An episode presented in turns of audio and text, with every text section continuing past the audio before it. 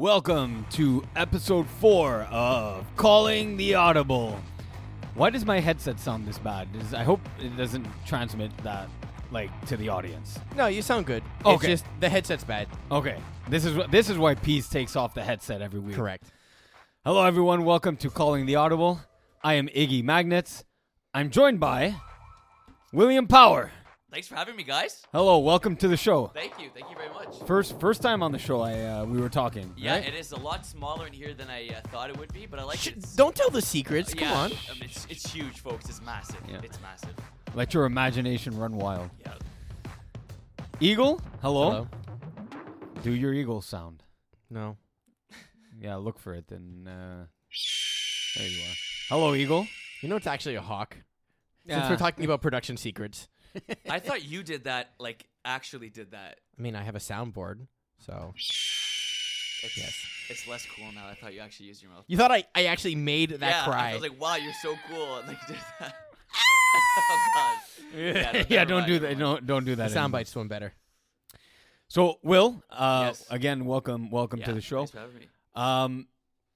Tell the audience a little bit about yourself. Maybe not everyone's familiar with you. Of course, most of FPF is you're always around the field. You love the game of football, especially flags. So, so give a little details about yourself. Yeah, for sure. So so I play in Div 2, 3, 4 with Bless, Preach, and Hot Sauce Sports with Peas.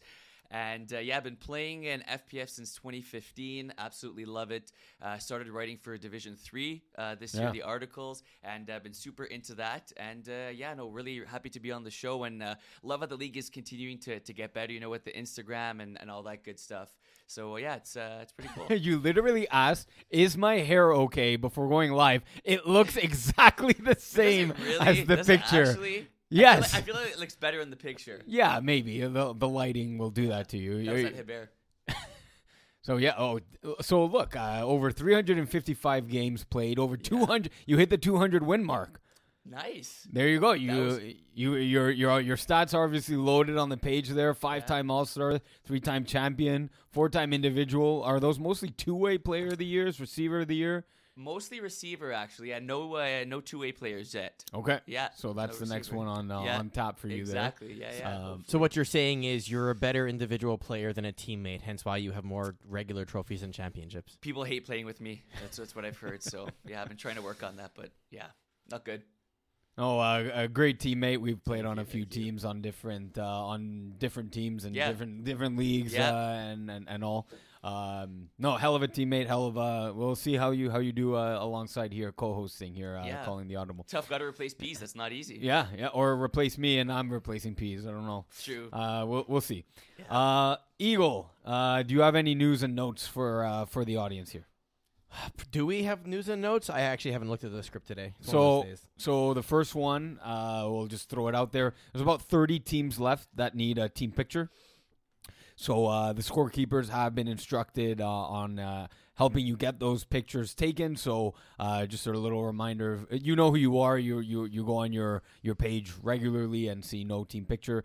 You're going to get one either on your next game.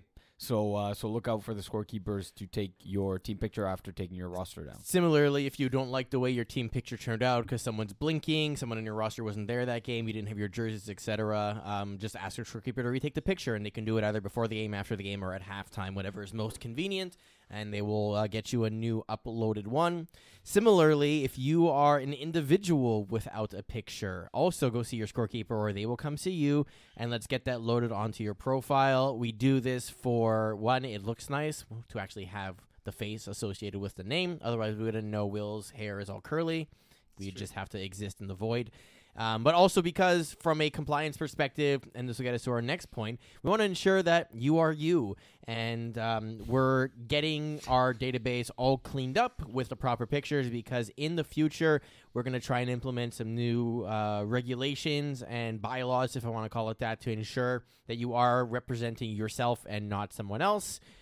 There was a case recently, and we said, to hell with this. This won't happen again. And so this year is the prep year for next year's fist. Red tape. Yes. The power of my fist will compel you.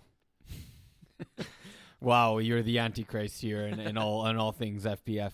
And seriously, I think at least for all the reasons Eagles giving, no one cares but the league. But as a player, this is everyone cares about.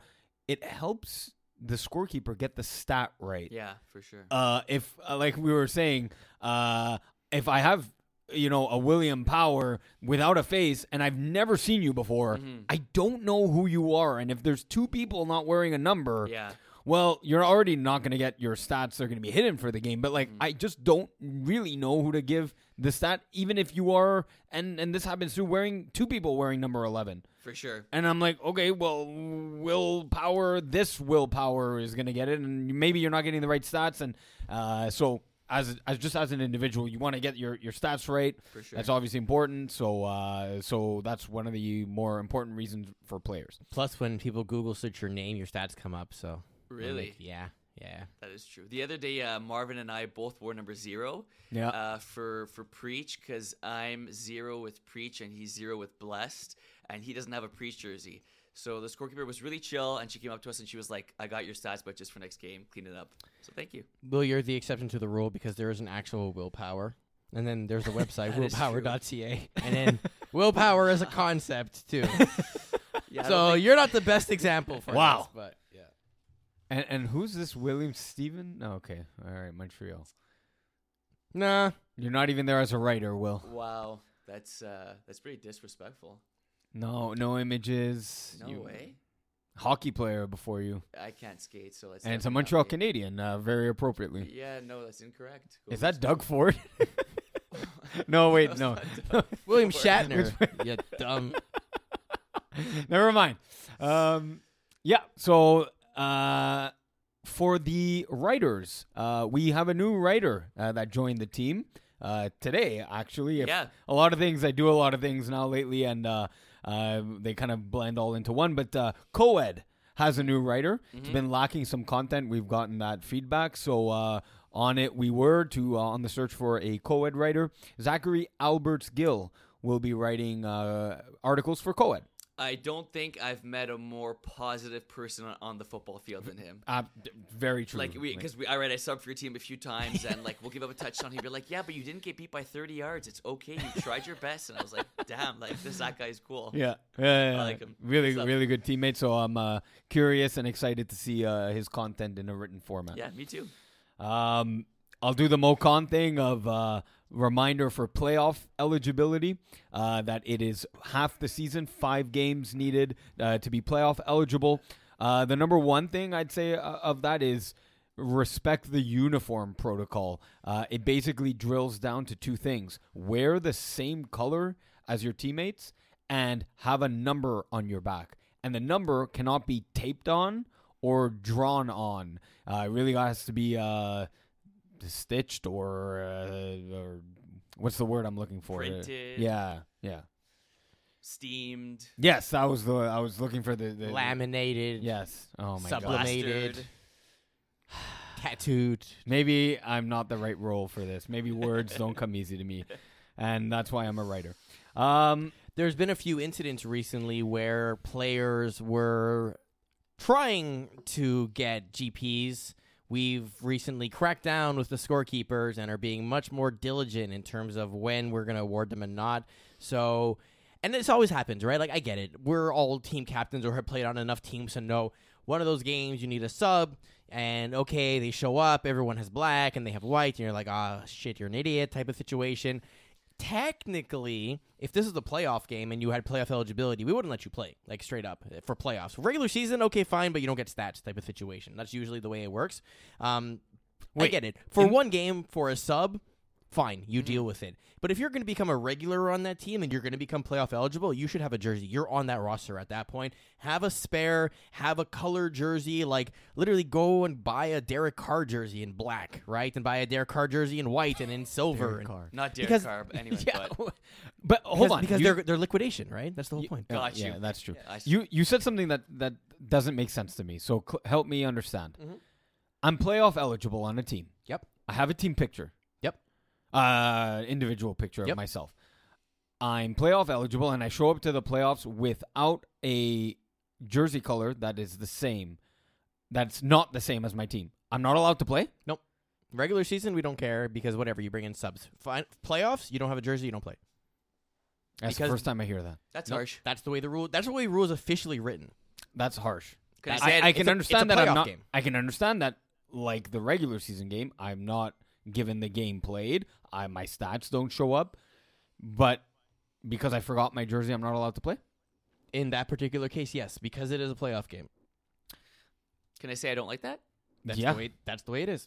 Yeah, we're not officially a show about FPF or representing FPF. We're a show talking about FPF. Okay. So your opinion can be stated here. I'm not sure I'm fully on board with that one either. I mean, that's just the way it is. That's the way it is. It Fine. Is what it is. Maybe that could go on the rule suggestion for maybe. We'll review that one. Anything else, Eagle? That's pretty much all I have on my list. I don't know if you guys had anything going into this week. Those were the three things I put on the script. Then why would you ask me a question you know the answer to? No, I said, do you have anything else in addition to these? No, because those are the three things on the script. D2. Will, you play in Division 2. Yep. It's your second time playing in the division. Yep. Just before we get into the Party Crashers, because that's actually a game, well, obviously you played against them, but that I got a chance to see. What's it like, again, before Party Crashers Blue, what's it like to have played against Kevin Wyeth?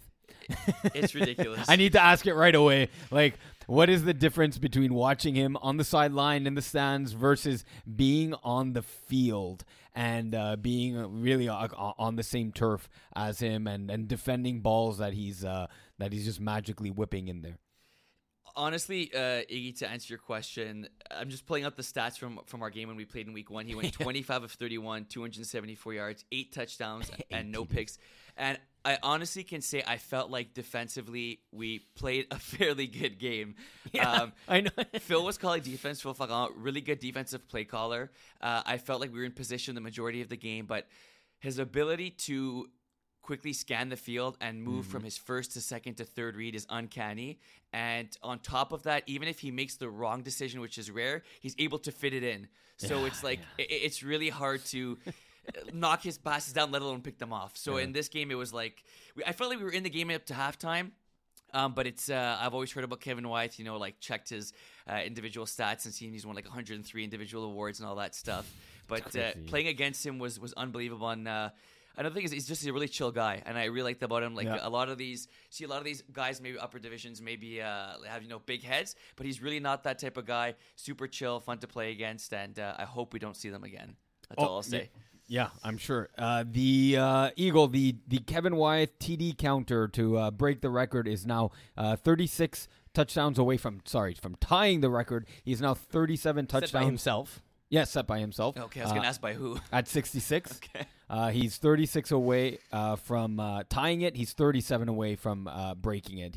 And he has 6 games left. Yeah, he has 30 TDs in 4 games. And he has 6 games left. He's on pace for 75 touchdowns. Wow. That's crazy. It's insane. With very few picks, obviously. Two picks? Yeah. Okay. Yeah, 2. Yeah. 30 and 2. That's a pretty good ratio. 1,000 yards in 4 games. I think he's going to break his own record. Yeah, I think I definitely think so as well. So we were saying, Will, that you played Party Crashers Blue this past Saturday. Yeah. And I was there on the sideline watching it. I guess I caught about the second half of the game. And even though you were up 1 possession and then 2 possessions at one point, we were talking about this on our way here, I felt like they were always within reach, and that the game was still stressful. But tell me what you thought about that game. Well, I think when you have a guy like Fred Dupree that's able to throw the deep ball as well as he is, games are never in doubt when they're losing. He in this game he didn't have his best game, but still completed 20 passes for 5 touchdowns. I'm with you on that. Like we were winning this game. We had fairly good control. Ariel actually picked off the first pass of the game that Fred Dupree threw. And defensively we played well. But I never really felt like it was that safe. Steve had a great game, as he usually does. Yeah. So that was, we're able to bank on him. So that's a big plus, of course.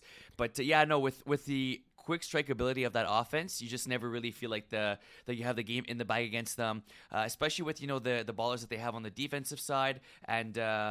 Hogue, who's a pretty good rusher, actually. I'm starting to know him a little bit more, playing in the higher divisions. And, he influences the game, though he got one sack. But, with this team, I think, like I said, game's never over. And they're just experienced, right? It's hard to put an experienced team away that knows flag football and then know the game as much as these guys do. So, it was an impressive win. We were happy. Obviously, we came out with the victory. I think 15 points is like, you see it, you think we crushed them. But like you said, it wasn't really like we won by like the 15 points that it says, if that makes sense. Yeah, exactly. So there's a couple things from my perspective. One, you guys managed the game, and not just Steve. All of you are all aware of the game situation at all times. Whether it's you, Jafar, Marvin, Phil, you're all saying in a couple plays, if we score, we need to go for two. That'll make it a 3-possession game. Yeah. Guys, we can't let the quick score because there's 7 minutes left on the clock. Mm-hmm. Make them use their timeout so they can't use the onside kick. Like it's not just Steve, it's everyone on point, really thinking about the game, critical game management, points in the game, and you guys decided that throughout that whole game you took control of it. Mm-hmm. Is 1-2. I felt like Steve does this to a lot of people. He frustrates defenses, and not just defenses, but Fred Zupui. Yeah, I felt like he was losing his mind, like right. with his how defense. Is this happening? Like, come on, get me a stop. I need a stop here. And then that not only defensive, that affected his offensive game, right? Mm-hmm. You know that Fred Zupui is like a deep shot taker, and he loves it, and he's good. He's very accurate on those balls. So mm-hmm. I just felt like that frustration got to him in a certain way that just played in favor for you guys. Yeah. And then, Jafar Hassan, four TDs on half of his receptions. Yeah, he is, Jaf, my boy, is having a heck of a season, honestly. And, he's one of the guys that, maybe that doesn't stick out the most on this squad just because he hasn't been playing flag for that long. But he and Steve, as we all do, love flag football, and they're always talking to FPF nerds. And Jaf is really proud of him because he's having a really good year on both teams that he's playing with us on Preach and on Blessed. And I think you're going to hear his name a lot more in FPF this season and seasons to come. Yeah. Quick follow-up question since you're here. Yeah. Stevie H, 25 for 32 in this game. How does it feel being responsible for 29% of his incompletions? Yeah, that is... I saw you pull up the calculator, Eagle. I was like, I know it's 2 on 7, but I'm like, let me get specific here. Yeah, it's tough. It's tough, especially because Steve throws a very catchable ball, so it's tough. I remember there was a drag he threw to me in that game. I should have caught it. And I did near the red zone, right? Exactly. Yeah, yes, I saw that. And that's no. Steve let me hear about it after the game, and I'll be first. He gave you the stare. And for and sure. The side, oh, yeah, the hands on the side. Like. That's what's going on. No, that's Steve's go-to. But look, we all hold ourselves accountable for stuff like that. So, got to be better next game. But I'm glad we got the W. So we'll just wrap it up here with Party Crashers Blue again. Mm-hmm. They're 1-4 now. They've played five. They've played half their season already. Mm-hmm. Are you surprised that Party Crashers Blue are currently sitting outside of a playoff spot with a 1-4 record? Definitely. I know they don't have Phil. I know they usually have Phil Ferrand on that squad. Yeah, but they have Jourdain Alexis. But that's what I mean. He's a monster. So, like I said before, not to to keep pumping his tires, but Fred Dupuis is a great quarterback, and I think that no matter what 5 other receivers you have on the field, as long as they have some type of flag experience, he's going to win most games. So, yeah, sitting at 1-4 is tough. The good thing is the majority of the teams in Division 2 make the playoffs, right? I think it's like 10 of 12 or something like that, or like the last 2 don't make it. So I think they'll find a way to squeeze in, but halfway through the season, they need to start rallying around those wins and getting them. But, I'm quite surprised. They lost a few close games, right? So, that's the thing, right? If you look at their schedule, I don't know if their first half or second half which one's easier at this point. Because obviously they had Vengeance in the first half of the thing, but they have Braves 2.0 in the second. Right. They have Touchfoot, 450 got skills potentially, which are wins there. Jean Smedzik is probably going to be a tough game. Run It Once can go either way. I don't know. I don't see it improving necessarily the second half of the year, or if Maybe it's a roster inconsistency. I know while I was scrolling through the roster there, a lot of people have played only like one or two games type of thing. Like, yes, they have a kind of a core group that shows up, but you know, maybe that consistency or that one player that makes a difference in terms of the offense or the defense is, I guess, not there for that game that it matters, you know, like the one-score games like you mentioned. Right. Yeah, you mentioned touch foot 450 there at the end of the schedule.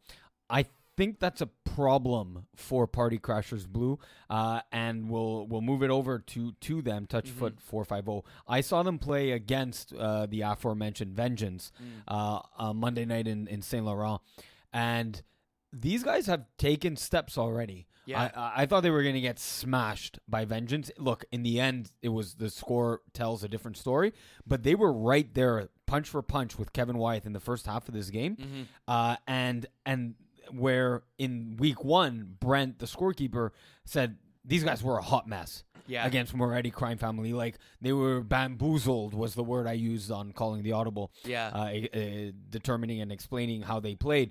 They looked totally different with Alexandre Jovin throwing the football. I'm telling you, I'm like, was this the same quarterback? Because, like, this guy can sling it.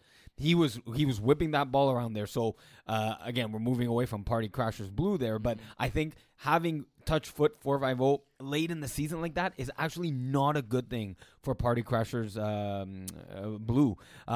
But it's also going to be an LXC battle, right? Because you're going to have Ginsley versus Jourdain when it comes to those rosters. In that one, I was very impressed with Alexandre Jovin. What have you seen from Touchfoot 450 so far? What are your thoughts? With those guys, they're a super athletic team, right? And like you could just see. I haven't seen them play too much. I've seen a few plays here and there, and they're athletic. They're quick.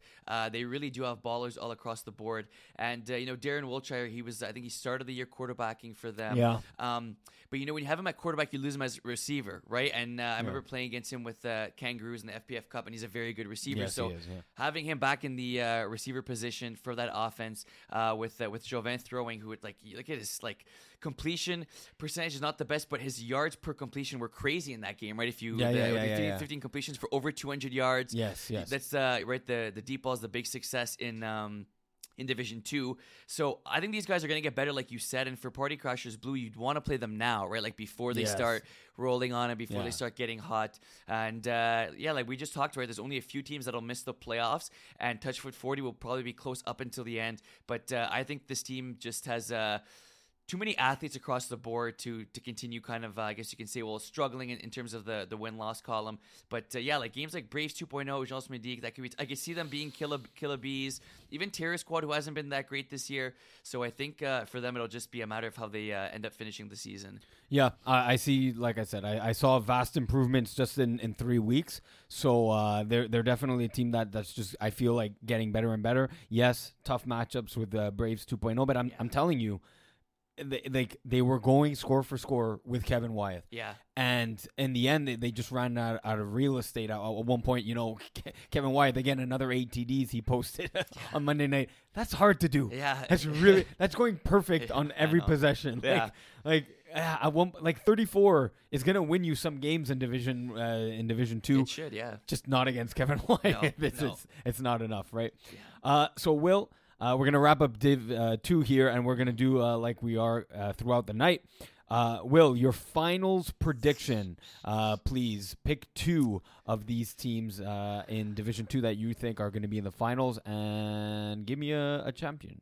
Okay, sure. So I have a caveat here, though, because you play in this division. Yes. If you pick Blessed to make it to the finals, you have to explain why you're likely to lose that game versus the team you pick. Why likely to lose? Okay, so for that reason, I will not pick Blessed in the finals. I will actually pick... Because you can't pick yourself to win. That's just shitty. I'm with you on that. I'll pick Vengeance to be in the finals against Braves 2.0. And I know that, look, like you talk about two D1 quarterbacks, that may be the easy one.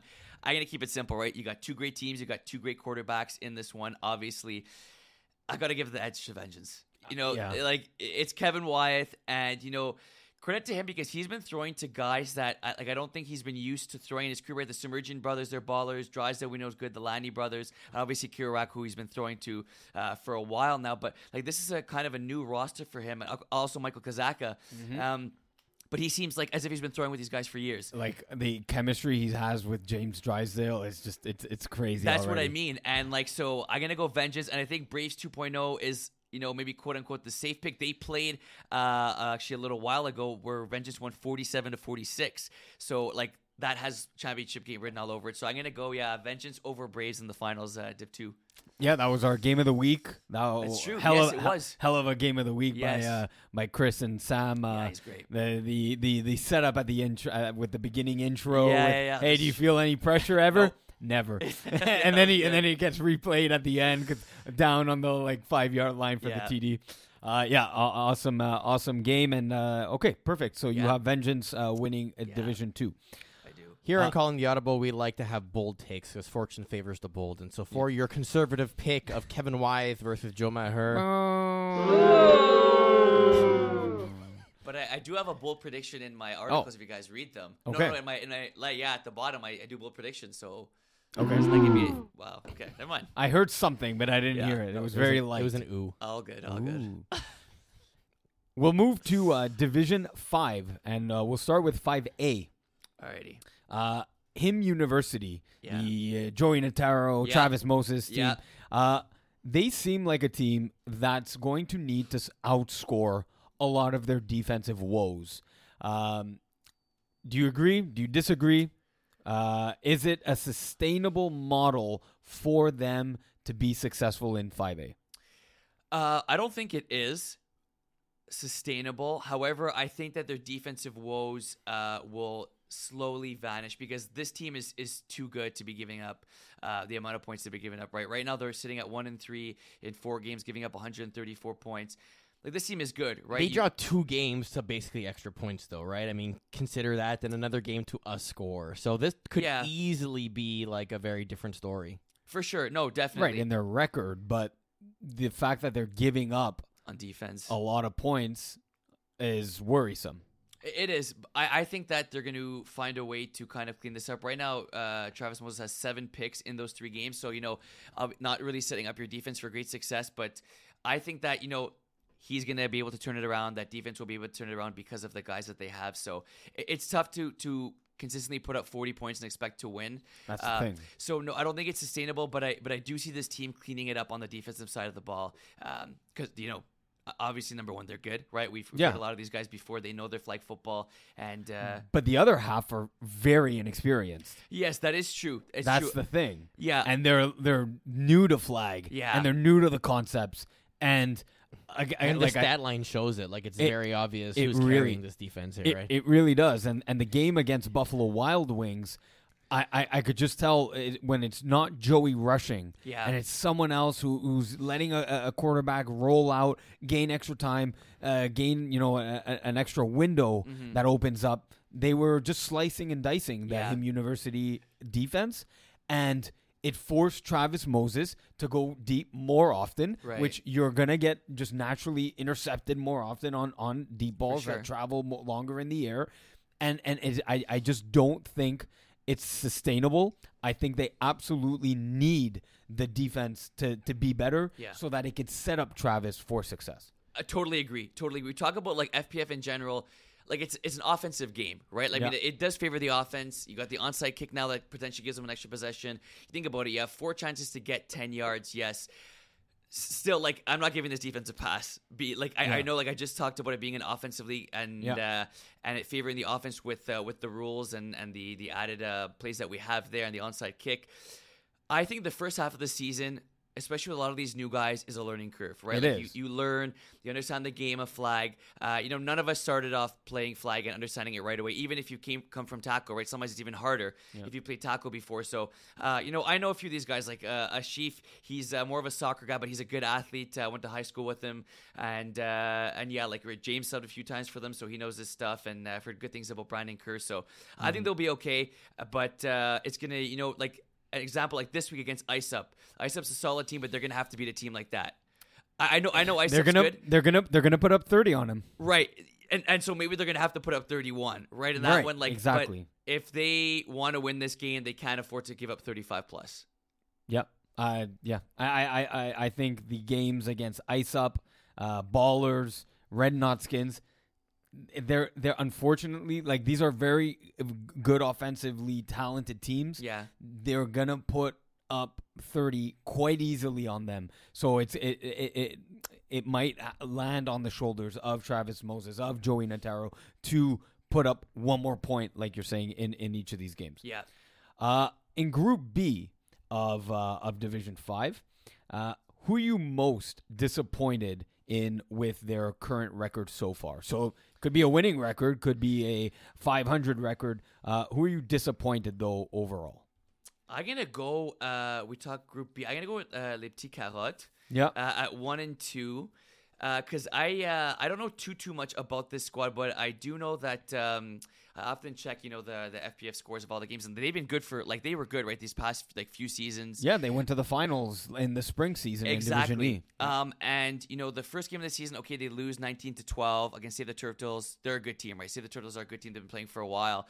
They crush in the next game, but then to lose 37-12 against the Process, I know it's a good squad, right? You got Noah Groper throwing, you got Ariel playing as that number one receiver, yep. Who's very good, especially for Division 5, probably too good for Division 5. But I think it's just that last game that kind of rubs me the wrong way. Yeah, like, this is... Les Petits Carottes are a good team. Like you said, they made it to the finals, and I think it's a lot of, like, what have you done for me lately type league.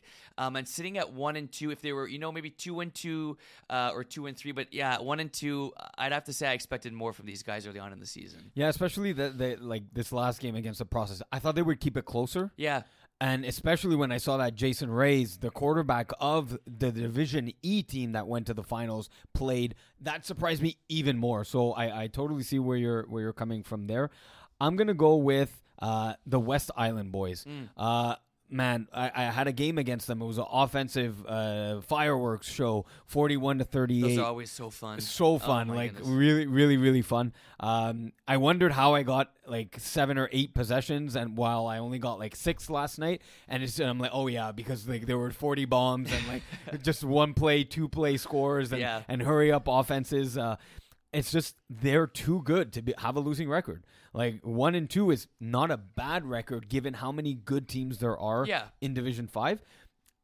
It leaves me wanting more. Like, I say this a few times about, you know, certain quarterbacks, players, teams. I'm just like, man, you guys are so good.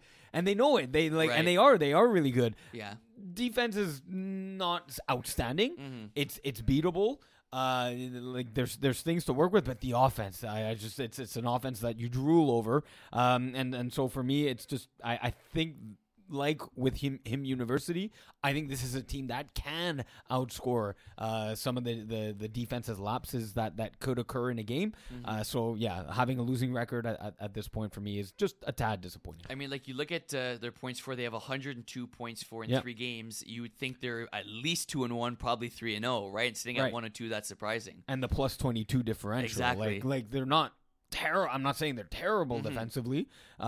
Plus 22 shows that. You'd think with a plus 22, look at the other teams. The Process, 2-0-1, plus 32, no friend zone, 3-1. Like, there's just, they're in that category, but without the record. Right. So yeah, I'm disappointed in them. Eagle, are you gonna jump in? Yeah, I'm gonna do honorable mention to Tip Top Shape, and it shoulders specifically on David DeAndrete, just not playing well in the pivot position right now. Like, 6 touchdowns, 4 interceptions in 3 games.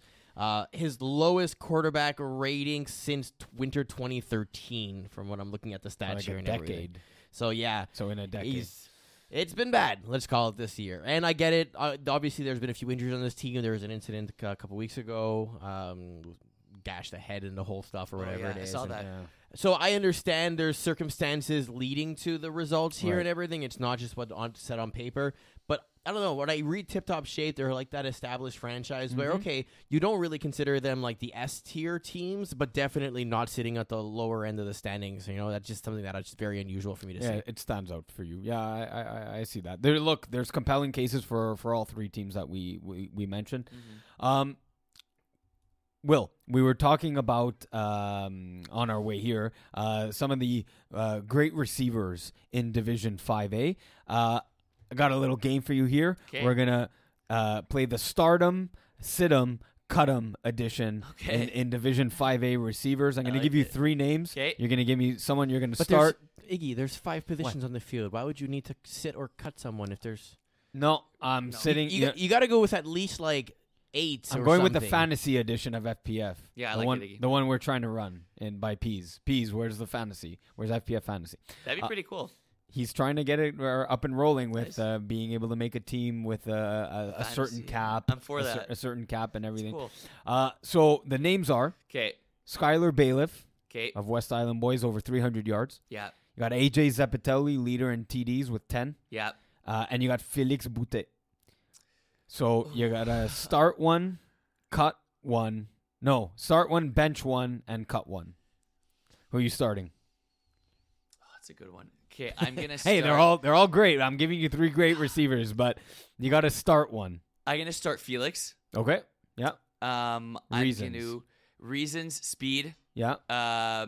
He played against us.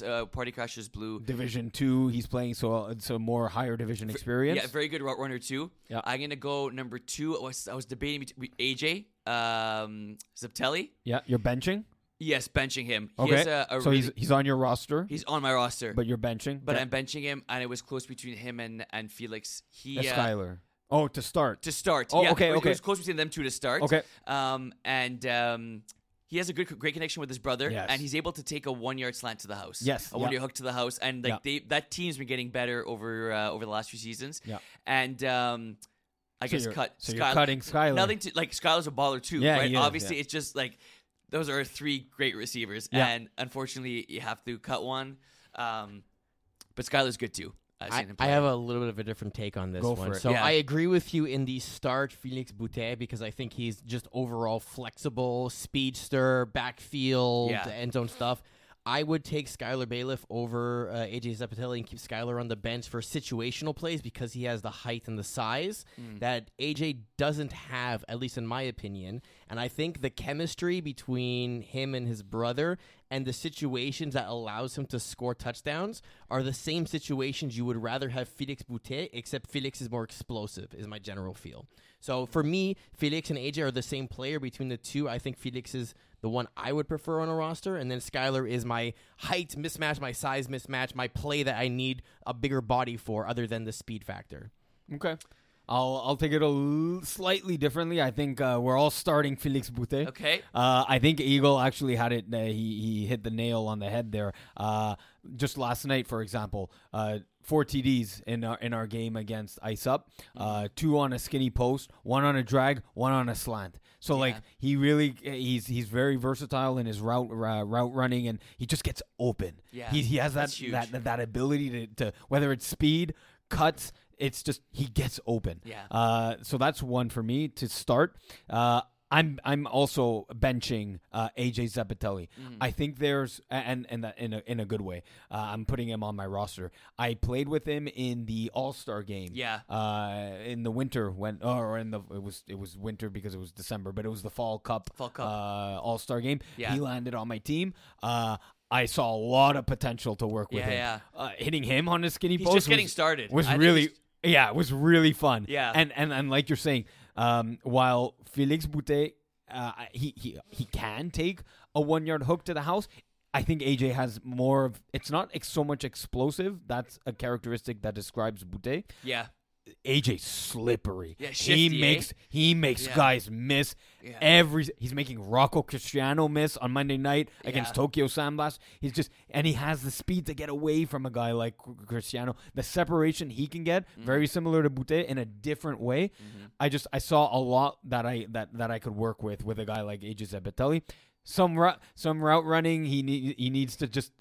Run the route he's given. He's a little raw, right? Yeah, that comes from him being raw. Like I told him to do a comeback in the All-Star game. Yeah, and while there was a corner going over top to him, okay. and I threw the corner, and then I just see someone grabbing it, and I'm like, that's not who I'm throwing it to. I'm like, I'm getting picked off, and it was AJ. Okay, I'm like, gotcha. Why are you there? You're supposed to be running a 7-yard comeback. He's like, yeah, but I saw the ball coming to me. Yeah. I'm like, yeah, you just run the route, dude. Right, I thought I was getting picked off. So slightly. So I'm on board with you a little different there from Eagle. Yeah.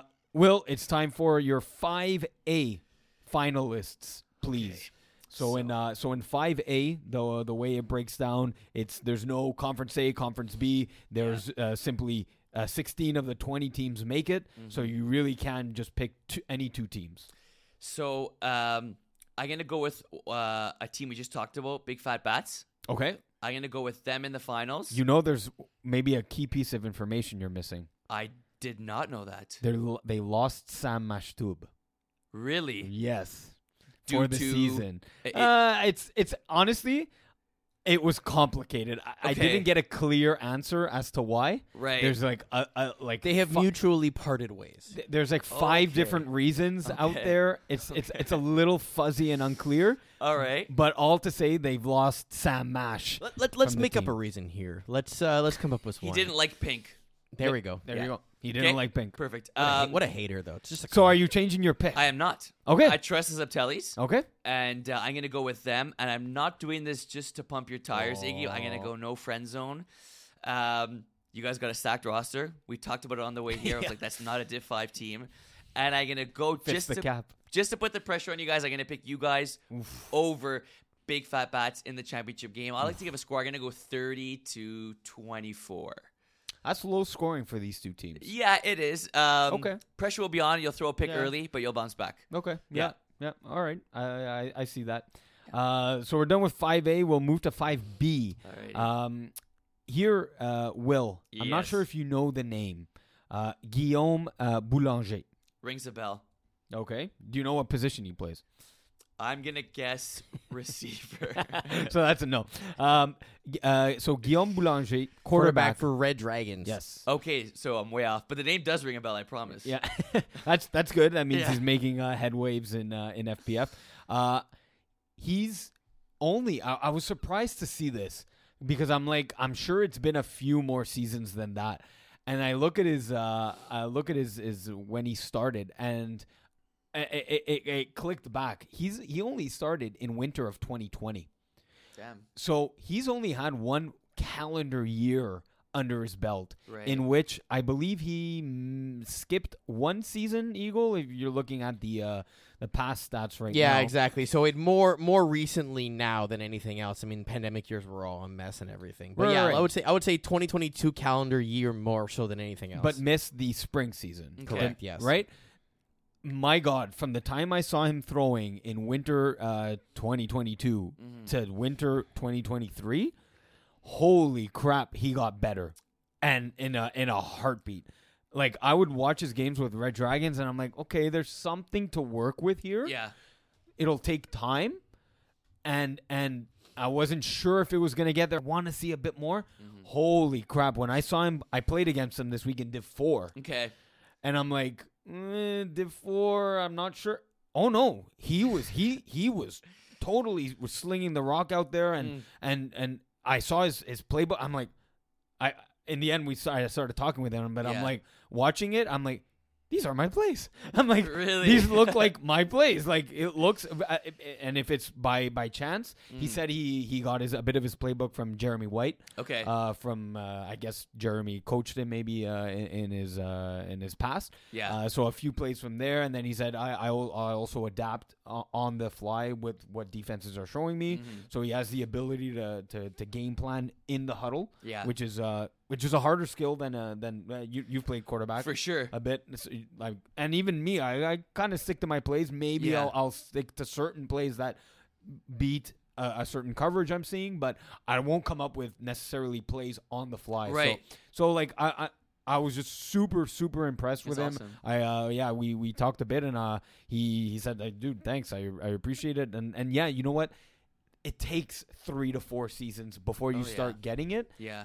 And he's a great example of a team rising from Division 6, taking their lumps, taking those big losses against more experienced team, of course, and being able to move up in the divisions and see success.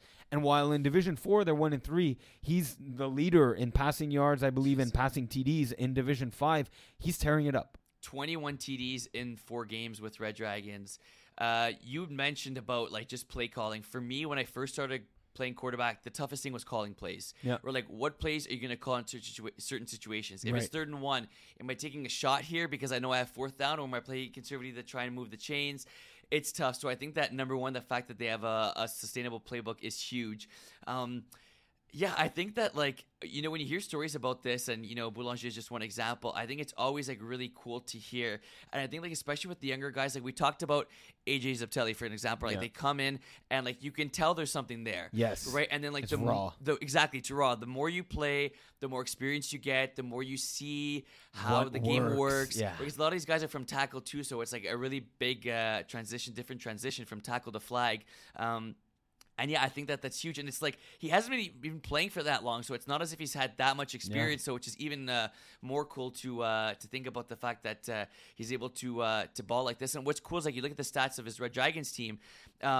The statistics seem to be fairly even, not in terms of touchdowns, but, like, you got one receiver with 19 catches, you got another with 14, another with 13. So it's not just one guy carrying the load. He's spreading the ball for which sure. Which is huge, right? And especially, like, in the lower divisions, you feel like if there's one stud, you take him away, the game's over, right? You have no way to come back and win a game, but he doesn't only have one stud. Close to 5 receivers that have 100 yards. Yeah. That's, as a defense, that's incredibly hard to defend. Who do you defend? Right. Okay, I'll take Emil Bolulo away. Yeah. Oh, okay. You have Timothée Nema-Lacasse catching 19 balls for 181. Charles Beauchemin for 118. Like, he loves his snapper, I believe, is Lucien Leontiev. Like, just the weapons across the board. And again, these are many of the same names that have been there in the past. Yeah. And I'm telling you, the stats have not looked like this. That's awesome. So it's really impressive on Boulanger, but on the team as a whole. Would you be surprised to see them in the finals this year, or is it a little bit too early for that? That's a good question. Mm-hmm. I know I'm throwing you on the spot. I wasn't sure. No, you're going to have to answer that later. Okay, fair. Yeah. Look, they're definitely a playoff team. Yeah. They're even, I'd say they can have a deep playoff push. Yeah. I like them, and this is going to shock some people. I like them more than Green Monster, who's at 4-0 right now. Mm-hmm. I think they would have it in tough with a team like Primal. Yeah. I think they'd have it even tougher with, I think, the class of the division, which is Killer Rays. Mm-hmm. But I could see them going on a deep playoff run and potentially even making the finals. Okay. Yeah. Wow. Good stuff. Yeah. Awesome. That's good to hear. Yeah. Eagle, your thoughts? Yes. None? Yes. Okay. Will. Yeah. Like we did with 5A with receivers. Yep. I want us to look at the rushers in Division 5. Yeah. I want you to just pick one rusher to build a team around. So there's, of the Red Dragons that we just talked about, Vincent Bolulo, mm-hmm. I believe the leader in sacks right now. Yep. Okay. You have 12. Yeah. You have Keenan Allen of the Blues, maybe related to Keenan Allen, receiver now playing rusher. Nice. Philippe Barbeau of Primal, or Seb Zufour of Vic in a Box. Got to pick one to build a roster around. I've played Vic in a Box a few times. Yeah. I'm not sure if Sebastian was the rusher when we played because it was a while back, but I like the PDs. I think that's underrated as a rusher. A lot of times, like, that ball gets tipped in the air and it doesn't fall incomplete. It gets picked off, right? Yes. You see it with Isaiah Lard. Oh, right? Man, Isaiah, he doesn't get a ton of sacks, but he bats the ball down in key situations. And I like Vic in a Box, so I'm going to go with Sebastian on this one, Dufour. Okay. Yeah, if I have to build a team around rusher, I'm going to go with him. I mean, I had the option too, and he is my rusher in Div 5A. Okay, so, that's true.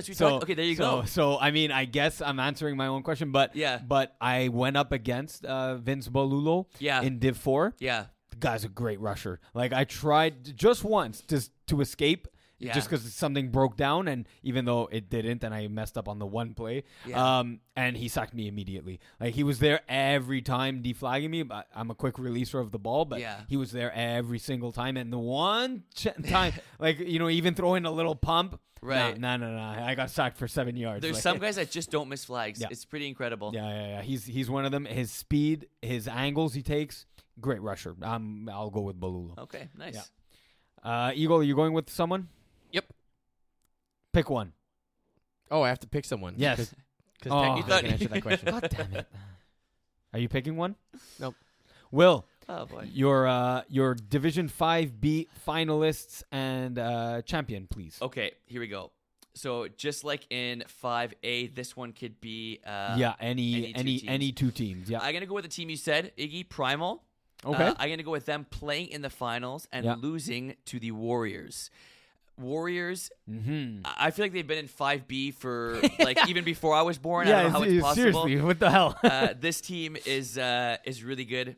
Mitch Furgenbaum, he is the first thing that comes out is great thrower. He could run. He's just a smart quarterback. He's like a good decision maker. You don't like necessarily see that from guys that play in the lower divisions, and he's talented enough to play in higher divisions. I guess right now they fit, so why not? And you know, you got Ziegler at receiver, and you know Adam Rabinovich too is a great defender as well. So I'm gonna go with them. They have way too much experience. They've been playing in this division for too long, so not to win it. So I'm gonna go with them. Warriors over Primal. Okay, Warriors winning it. Yes, Warriors winning it. Okay, because I think they've made a couple finals. Yeah, I think they've lost every single one that they've gone to. So because I don't remember them winning it. No, they definitely lost against Sikbic back in like 2017, remember that 2018, one? Yeah. And then they lost the final to they won. They won an FPF Bowl against Save a Horse in 2021. But no championships. You're right. But no championships. So so you're saying it's this is the year. All right, this is the year. Okay, you heard it here from Warriors. Will Power, Warriors Division 5B winners. Will, we're going to move it over to the women's division. Nice. In the women's, Will, we had an upset special of the week. We had the 0-3 Fit Squad defense that were able to completely shut down the high-powered offense of the 3-0 undefeated Vortex. And they held them to just 6 points. That Vortex team has been averaging since last fall about 30, 40 points a game, holding them to just 6 points in a 7-6 victory. So let's deep dive into this one here. Yeah, 7-6. Super rare score, right? For FPF. Yeah. You talk about obviously there's two ways to look at it, right? I like the way you looked at it. Talk about this defense shutting down that offense. But you look at like Frederic Chevary here, 9 completions for 30 attempts. Okay, definitely they end up losing that game. But no, like talked about the defense getting 2 picks in this one. Alexandra getting 3 PDs and Alyssa getting 2 sacks. That's huge. You know, FPF is a long game. We talk about it being like it flies by, right? It's I think it's 2 22-minute halves and like the 5 plays, and you know, okay, it's a lot of. You know, it doesn't really seem like a long game, but in reality, there's a lot of possession. So to hold a team to 6 points and be able to stop their convert is huge. I think that's great. You know, Fit Squad was 0-3 coming into this game, right? And Vortex 3-0. Yeah. Like you talk about a special, like an upset special doesn't get more upset special than that one. I think that's great, right? Great for the division. And I like that. I look for Fit Squad to continue building off of that one. Yeah, I think, Anika Browns of QB of Vortex had been kind of not, I don't want to say steamrolling, but she had a great start to the season. Mm-hmm. And I think, you know, to complete about 50% of her passes, only throw 1 touchdown, throw the 2 interceptions. I can see her maybe having gotten a little frustrated. She still moved the ball down the field. Yeah. I feel with 136 passing yards, I feel like the red zone defense, which is really what the red zone, I guess, and goal situations happens once you pass the midfield. Yeah. The Fit Squad defense really, really held up strong there. And like you said, Genevieve Godet getting hands on the ball for the pick. Frederic Chevalier with the PD. And I think the very underrated Alex Falconcorb, her speed, both offensively and defensively, with the pick and 3 PDs defensively. She's one of the leaders on that Fit Squad team. 3 of 11 on the targets and or reception to target ratio. Is low, perhaps due to misfires from Chevadi. So we don't know why, right? It's tough to judge that. Yeah, exactly, right? We unless you're there to see it. She usually is quite sure-handed, though. And if I'm not mistaken, I believe her 1 touchdown was a 40-yard or 45-yard. And look, that could either have been a long bomb, or I'm not surprised if she took like a 3-yard hook or a 3-yard slant all the way down the field. Mm-hmm. She's very shifty, a great player that we've seen in co-ed as well. So, yeah, she's definitely a leader on the team, and I think they rode the back of her to a 7-6 victory. Yeah, I like this team, and obviously, just quickly, we talk about someone we played with, Rekha, right before. I'm not going to try and pronounce her last name, but she's super solid too, right? Like super great teammate, really good hand. So I think when you're able to have her on the offensive side of the ball, it definitely helps. Yeah. Well, let's take a look at the players in women's one.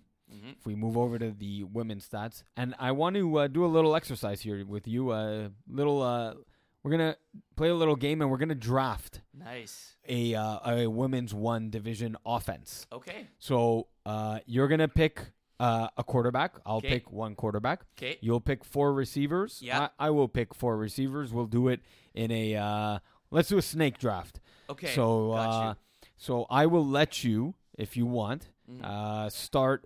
Well, you know what? Well, yeah, whatever. You're the home team. You get to you get to decide if you want to take the first and fourth pick or the second and third. I'm going to go first and fourth. Okay, so you in any order that you want, you can take your quarterback first. You can take your receivers, but who are you going with your first overall pick here? Sarah Parker. Okay. Yeah. All right. For me, that was fairly easy. Okay. Yeah.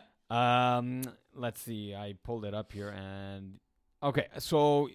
Since now I can take my time with my quarterback, I will go with a receiver.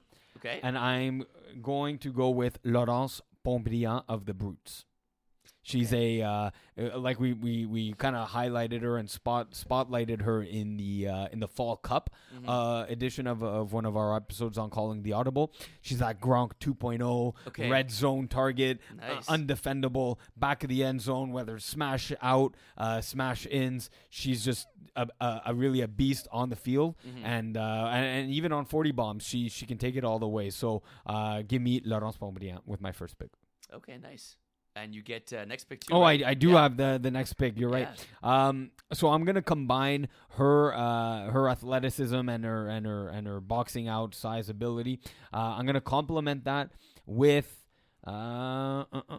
she's lower on the TD scale, but I just love her versatility. She's a weapon, whether it's with her speed, her catching ability, sheer athleticism. It's Caroline Moquin-Joubert. My number two pick. So I'm taking away your number one receiver from Sarah Parker because they play together. They have a great chemistry. So I don't want that for your team. That is A-okay because you know why? I'm going to go with so do I get two picks now? Yeah, you get two picks. Okay, nice. Yeah. So for my next pick, I'm going to go with Jasmine Farmer. Ooh, oh, great pick. Yeah, thank you.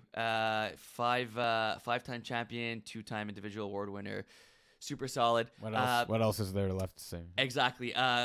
Great two-way player, right, on offense and on defense. True. Pulling up her stats here on defense, she has quite a few picks on the season. So I'm going to go with her to play offense and or defense. Like we talked about those two-way players. Sometimes you need, sometimes you don't have subs, right? You need like players to play both ways. So I'm going to go with her. I'm also going to go...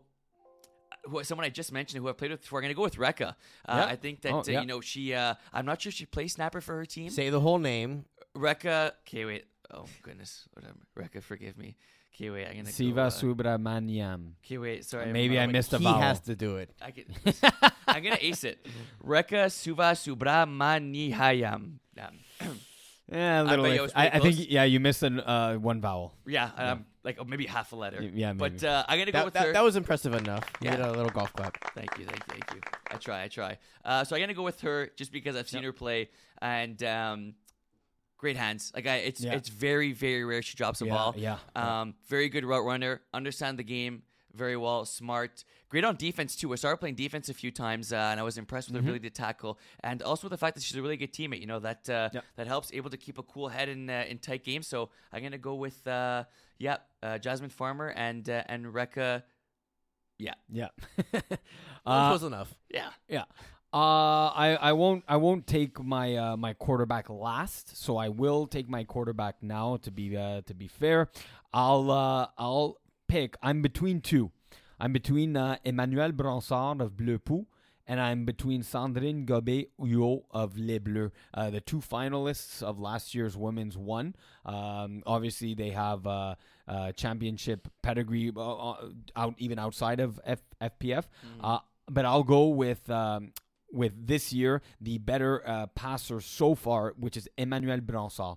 She's also the QB for Girl Scouts in Division 1 of co-ed, and she's leading their team to, I believe, a 2-0 or 2-1 record, a winning record nonetheless. Okay. Nice. So I'm going with Emmanuelle Bransard to lead the way as a quarterback, and I believe this would be my last pick. Eagle, if you're counting down and writing my team down. So why are you not writing my team down? God damn it. My team's way better anyways. I'm going to go so with the Bleu Pou. I know she has I'm going to give her one of her receivers, and I can't find her name, but I believe I'm going to go on Bleu Pou's page here. Do I have one or two more picks? Sorry to cut you off.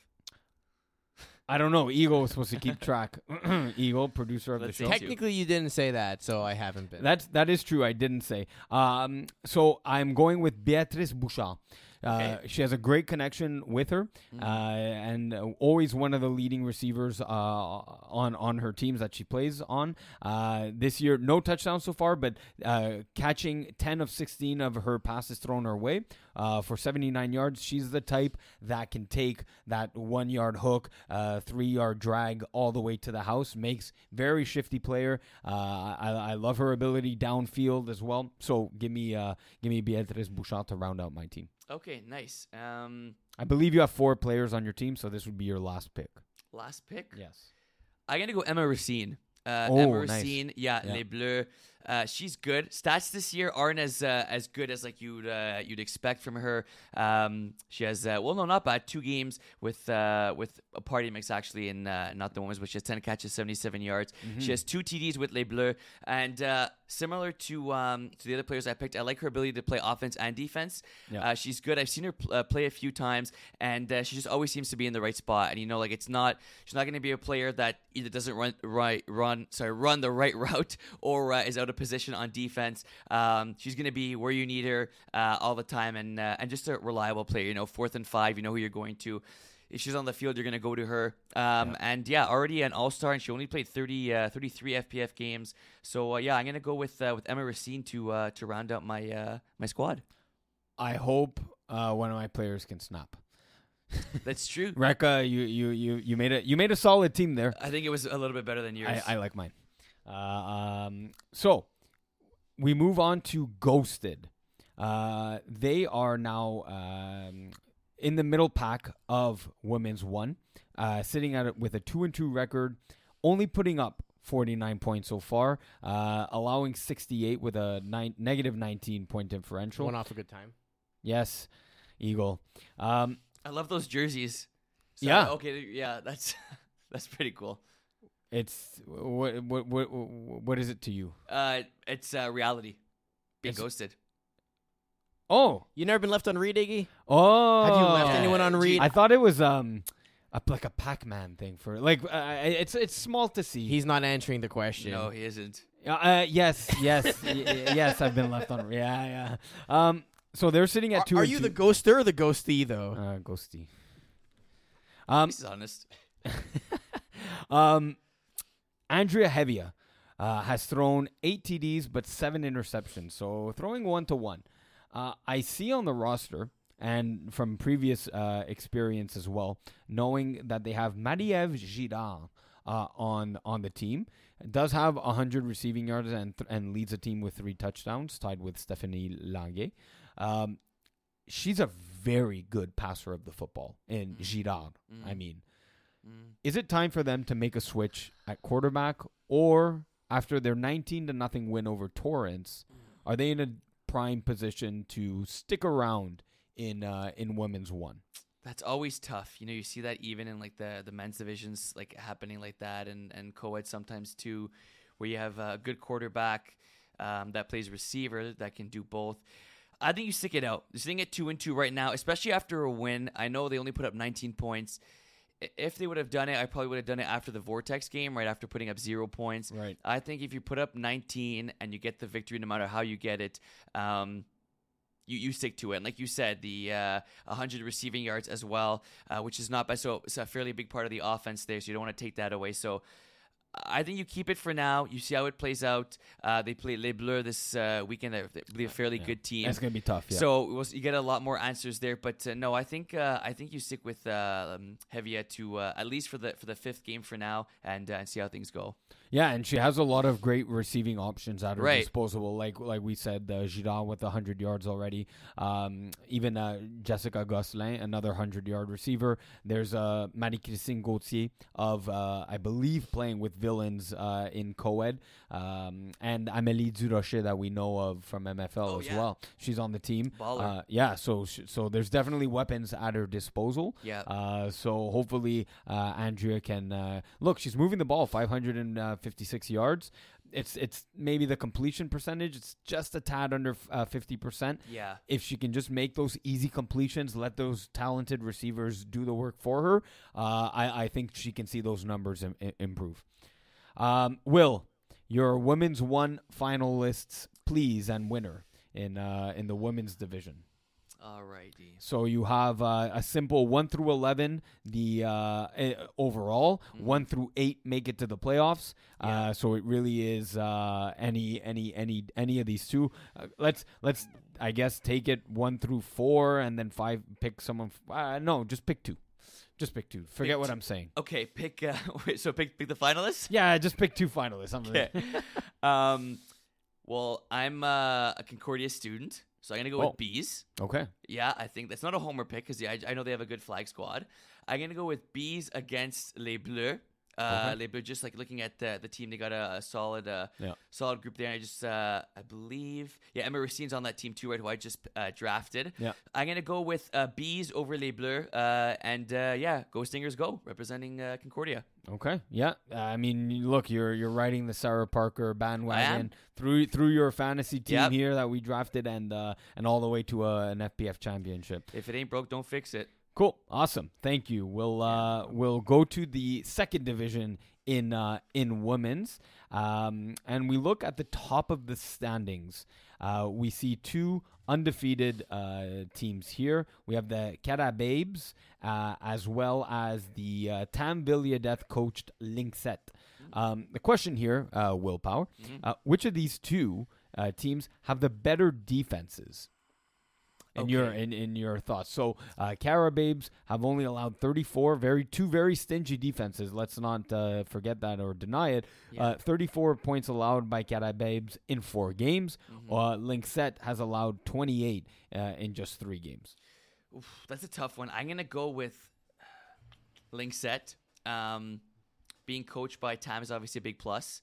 When you got players like Constance Miller on the team, Millar was... I think I pronounced that correctly. Got 2 picks, and then you have Marie Soleil with 5 picks in that's 3 crazy, games. Yeah, that's a ton of picks, right? And of course, stopping a team, no matter how you stop the team, it's a win for your defense. But if you're able to get picks, that's huge. It sets up your offense for better field position. So I think it looks like this team, Lynxette, their defense is able to set up their offense for good drive. So I'm going to go with them. It's close, but I'm going to go with Lynxette there. Especially, look at those picks. 5 picks, 2 picks, 1. It's already 8 on the year, so. Yeah, you definitely, if I'm game planning against Lynxette, and I'm a quarterback, I'm definitely know where Marie-Soleil Desgagne is at all times because she's a ball hawk, right? 5 tackles, 5 interceptions in just 3 games already. But, you're going Lynxette. I'll go Carababes. Okay. We got a quick glimpse on Instagram at Stade de Montréal. Saw that. The toe-tap catch? The toe-tap interception. Nice. That was, I believe, Caroline Larivière. Beautiful concentration, toe drag swag on the sideline for Nate the pick. Burleson. Absolutely. She has 1 interception, 2 sacks, 5 PDs, and 1 pick six. Maybe the stat wasn't taken down because I don't think she took it all the way to the house on the sideline there. Hey, she would have had great balance if she did that. Incredible body control. But look, just I think her as a defender is very versatile. Throughout whether it's rushing a quarterback or having those amazing hands and feet control along the sideline, that just tells me a little bit about this Carabeb's defense. And I wouldn't be surprised. I believe I've heard the name Ophelia Poisson Vecchio before.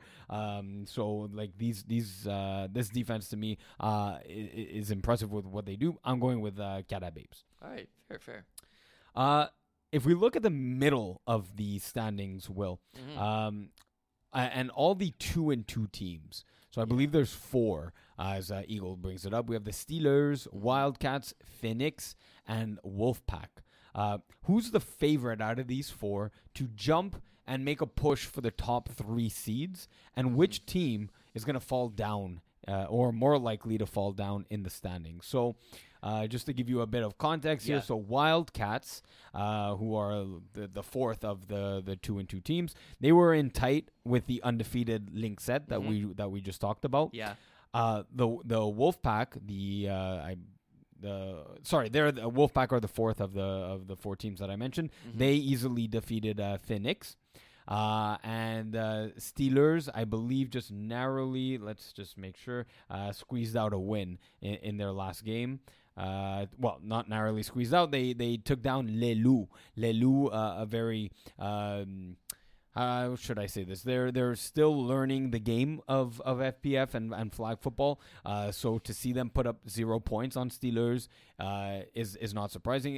It's nice for Steelers to shut out a team, but Les Loups were averaging 6 to 12 points a game. So Steelers looking like they can hold defenses or offenses to 0 points. So give me a team that will move up into the top three. Give me a team that is likely to move down. Okay, move down. I'll go with Wolfpack. Okay. Sitting at 2-2 right now. Very close, right? Points for 89 points against 86. So that's really points against is always indicative of how the season's gone for them, and obviously they're middle of the pack sitting there at 500. They're a good squad. They have won 2 games in a row against Les Loups and against Phoenix. So are they not on a hot streak and should be rising up? Or you feel differently? Yeah, no, that's a good point. I think that we'll determine more a little bit later on in the season with them. I think, look, once every team goes through a hot streak, and I think that for them it may last the 2 or 3 games, and then after that be a little bit more difficult. I do think they'll make the playoffs, because the majority of teams make the playoffs. But if I can see them sliding a little bit late in the season, so I'm gonna go with Wolfpack sliding out, and for a team going up, I'm gonna go Wildcats. I love that. FPF is a offensive league, right? They have 121 points, the most in the league by far. Right? Like by far right now, the team in second place in terms of points for is Carabeb, who only have 93, right? So if my math is correct, they have 28 more points than them. Give me some offense. I love some offense, and I think that's sustainable in FPF. Like, I don't think it's a fluke when a team is able to continuously score 30-plus points a game, 25-plus points a game. So I could see them finishing definitely near the top by the end of the season, before the playoffs. Yeah. They, like I said, they had they were in tough or put up a very good fight against Lynxette, against that good defense of Lynxette. I'll go with my team rising to the top. I'll go with Wolfpack. I like that. Yeah, I like that 2-game win streak they're on. Yeah. And it always helps when you have a very good quarterback in what they have in Karian Auger. She threw for Blue Wave in co-ed of the spring season. Okay. And she put up decent, very, very good numbers.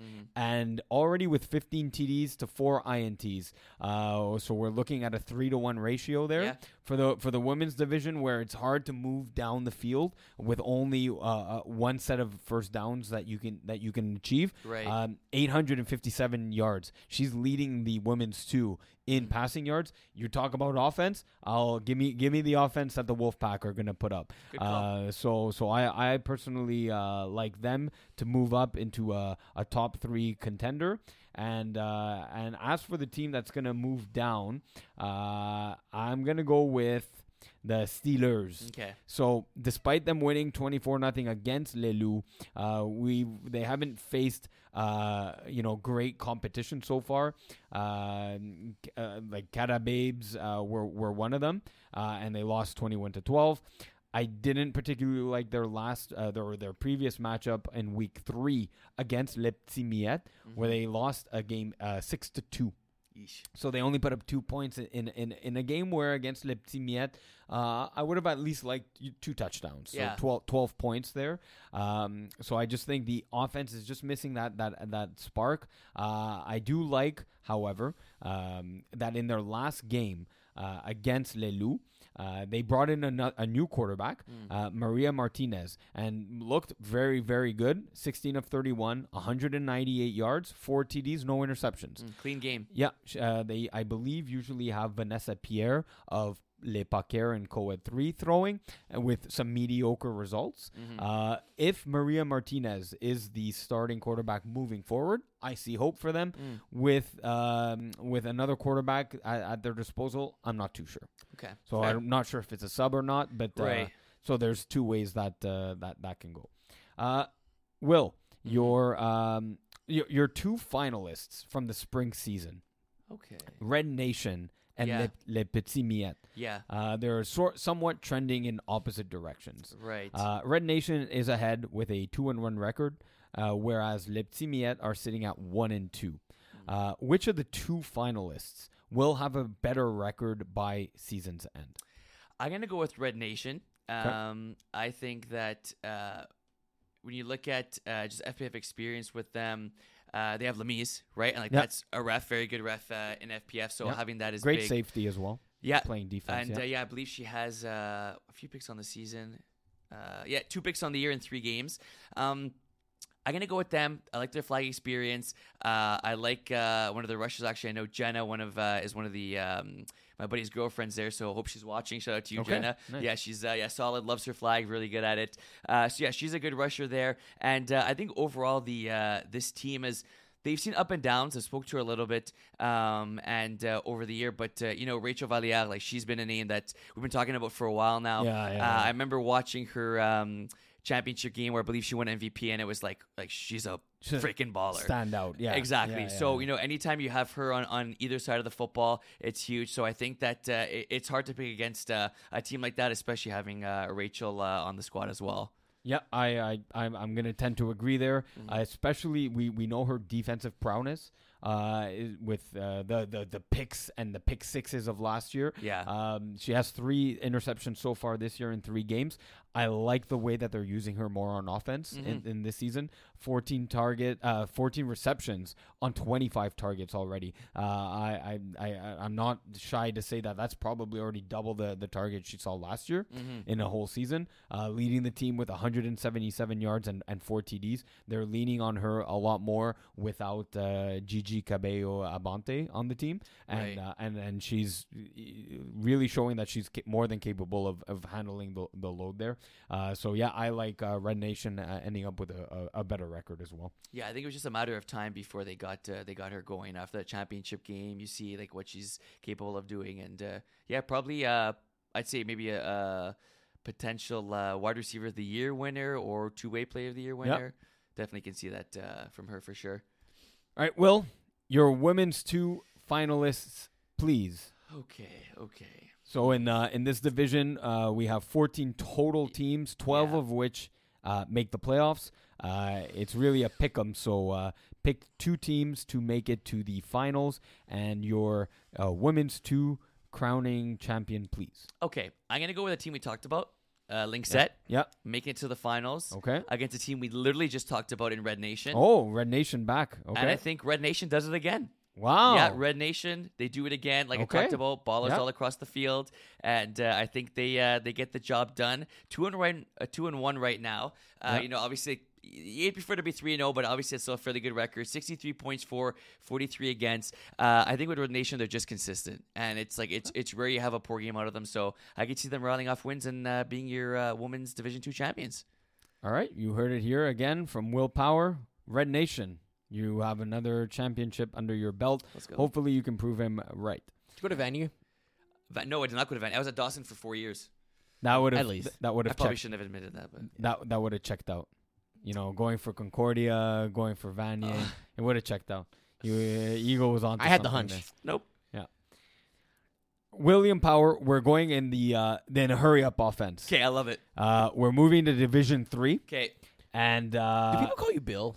Sometimes. The only person that calls me, well, actually not sometimes. The only person that calls me Bill is your father. No, he does not. Is actually a 95-year-old priest. Calls me Big Bill. Big Bill. There's a joke here somewhere. Yeah, no. I didn't want to go there.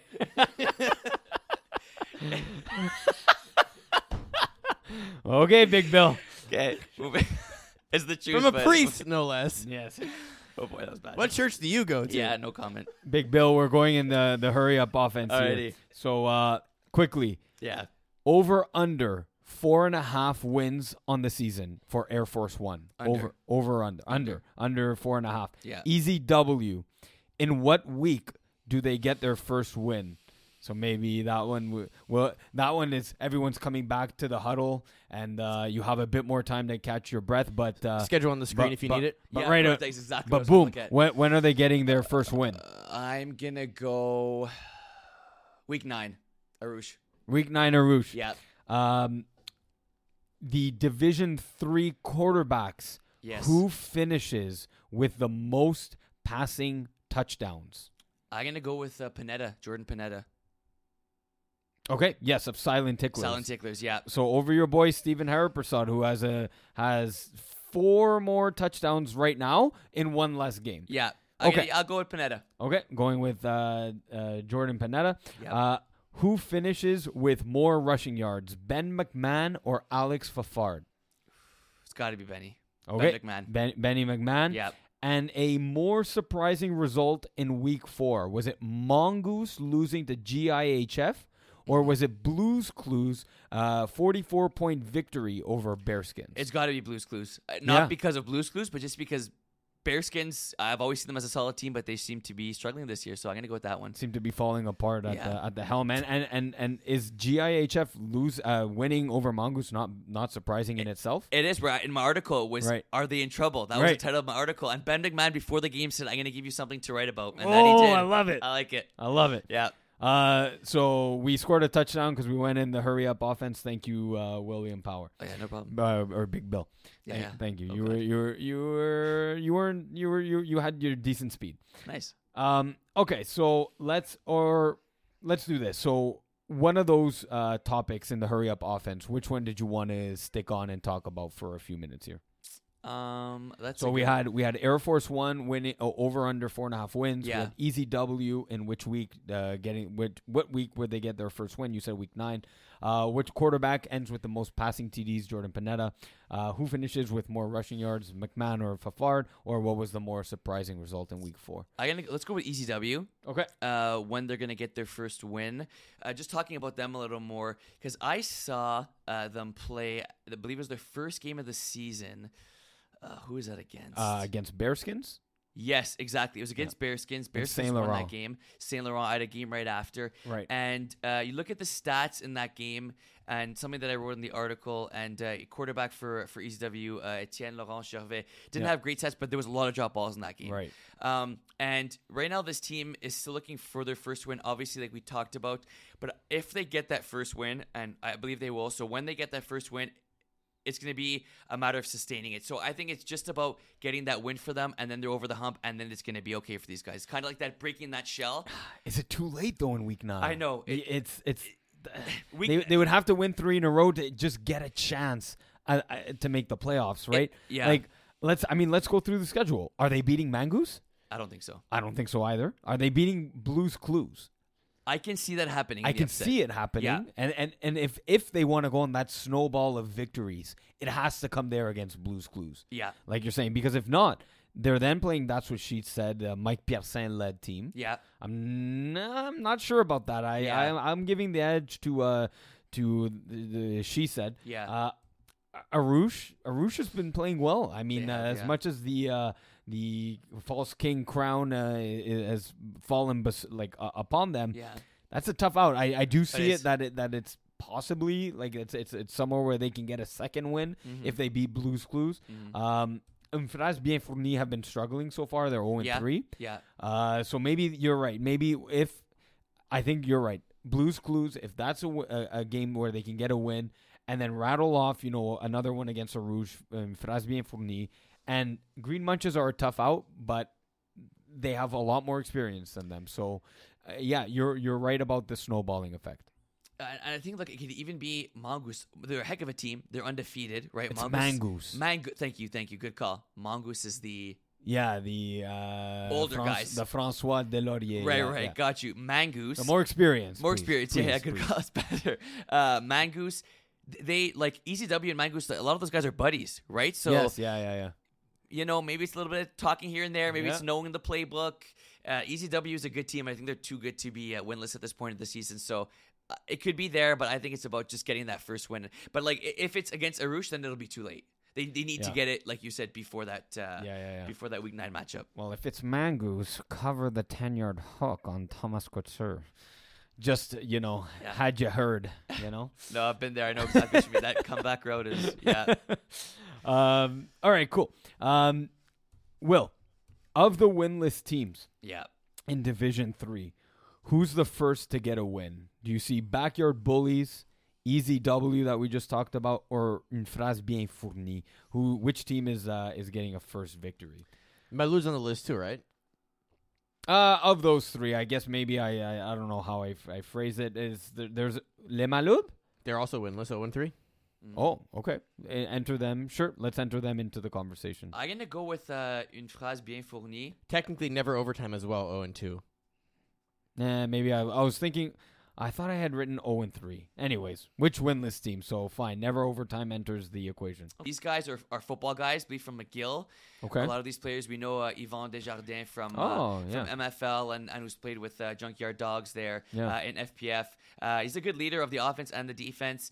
They had a tough game this week against Arouge where they lost only by 4. And we talk about Arouge being a good team, right? I thought that game was going to be a little bit more one-sided. So I think these guys are figuring out the game a little bit more. They haven't put up a ton of points, but I think that just comes with, you know, knowing your receivers, knowing your quarterback, developing simpler routes. So I'm going to go with them. Yeah, Unfraz Bienfourni. Yeah, I would tend to agree. I'm looking at the quarterback stats. If you're saying that, you know, they're all McGill guys, Xavier Bilodeau, it's tough. It's tough to transition between tackle and flag. 4 TDs, 5 INTs, and then 4 sacks already. 39% completion percentage. That's very low. Like, he's probably not used to it, and he's like, "What the hell's going on? Like, I'm a good quarterback. Like, maybe on the tackle football field, but just the field dimensions are just much smaller. The tighter windows." 35 quarterback rating is not very good. It sounds like when I wrote my math exams. Yeah. You know, Yvan Desjardins, we know him, he, like you said, playing with Rossi. 5 receptions with 48 receiving yards. That's a guy that needs to get a bit more involved in there. Maybe there's a bit more chemistry with Vincent Detier. 7 receptions, 109 yards, 2 TDs. But if that's your leading receiver on a team and by a large margin... yeah. That's not good. You know, we looked at the Red Dragon squad with 5 receivers over 100 yards or close to it. I think Unfraz Bienfourni for Division 3 on top of it. You know? Like maybe they if they could have fit the cap, maybe it's a cap thing. Probably would have been better off in Division 4. And even then, they you know, having a 3-7, 4-6 record is not bad. Like in professional sports, we think like it 500, sub 500 is bad. Yeah, not in FPF. Like it's hard. There's good teams. There are. So like even if you have a losing record, it's not the end of the world, and like you can make a playoff push, and it's often you just have a better matchup, and it's just one playoffs or one game animal, and then sometimes you have a better matchup that you can just beat. And you take down a powerhouse that just tends to struggle against one team, and you could be that team. Maybe they're not casted in the right division. I see them struggling as well. In Group D, Will, I'm talking about the winless teams again. Which winless team can go on a win streak to ensure that they make a push for the playoffs and make the playoffs? So you did know there were winless teams in Div D. including both Never Overtime and Lee Malud. Yeah, so I probably phrased it. Yeah, I probably exclusively wanted to talk about Group D. I do a lot of things. The script writers for the NFL helped me with this one, okay? All right. We forgive you. I'm going to go with, I forget your question. Yeah, so the question was, which of the two winless teams in Group D can go on a win streak here and ensure that they make the playoffs? Like, not questionable. Yeah. They guarantee themselves a playoff spot. For me, it's got to be Les Malouds. Yeah. They've been playing FPF for a while. They've had some success in FPF, right? Some good playoff success in FPF a few seasons ago. And it's surprising to see this team struggling as much as they are, only putting up 50 points. Bushoa Freza, quarterback there for them, is I've seen him play a few games. He's usually particularly solid. This year, not having the best of years, only with the 8 touchdowns in those 3 games, 62% completion rate. It's going to be tough, right? Because the schedule, they got Ligokok, they got the Stoics after that, then they got Never Overtime, which is a game they should and need to win. But I'm going to go with Malud, based off experience, and just this team is talented. You know, you see these guys, they have a good mix of guys that are able to high point the football, guys that are good in the red zone, and guys that have speed. I think they complement each other well. So I'm going to go with Les Malud. Schedule's tough. I mean, like you're saying, with Grokak, Silent Ticklers, mm-hmm. Preach, team you'll be facing off in Week 10. Yeah. I'll put Speed Academy in there as well as a tough out.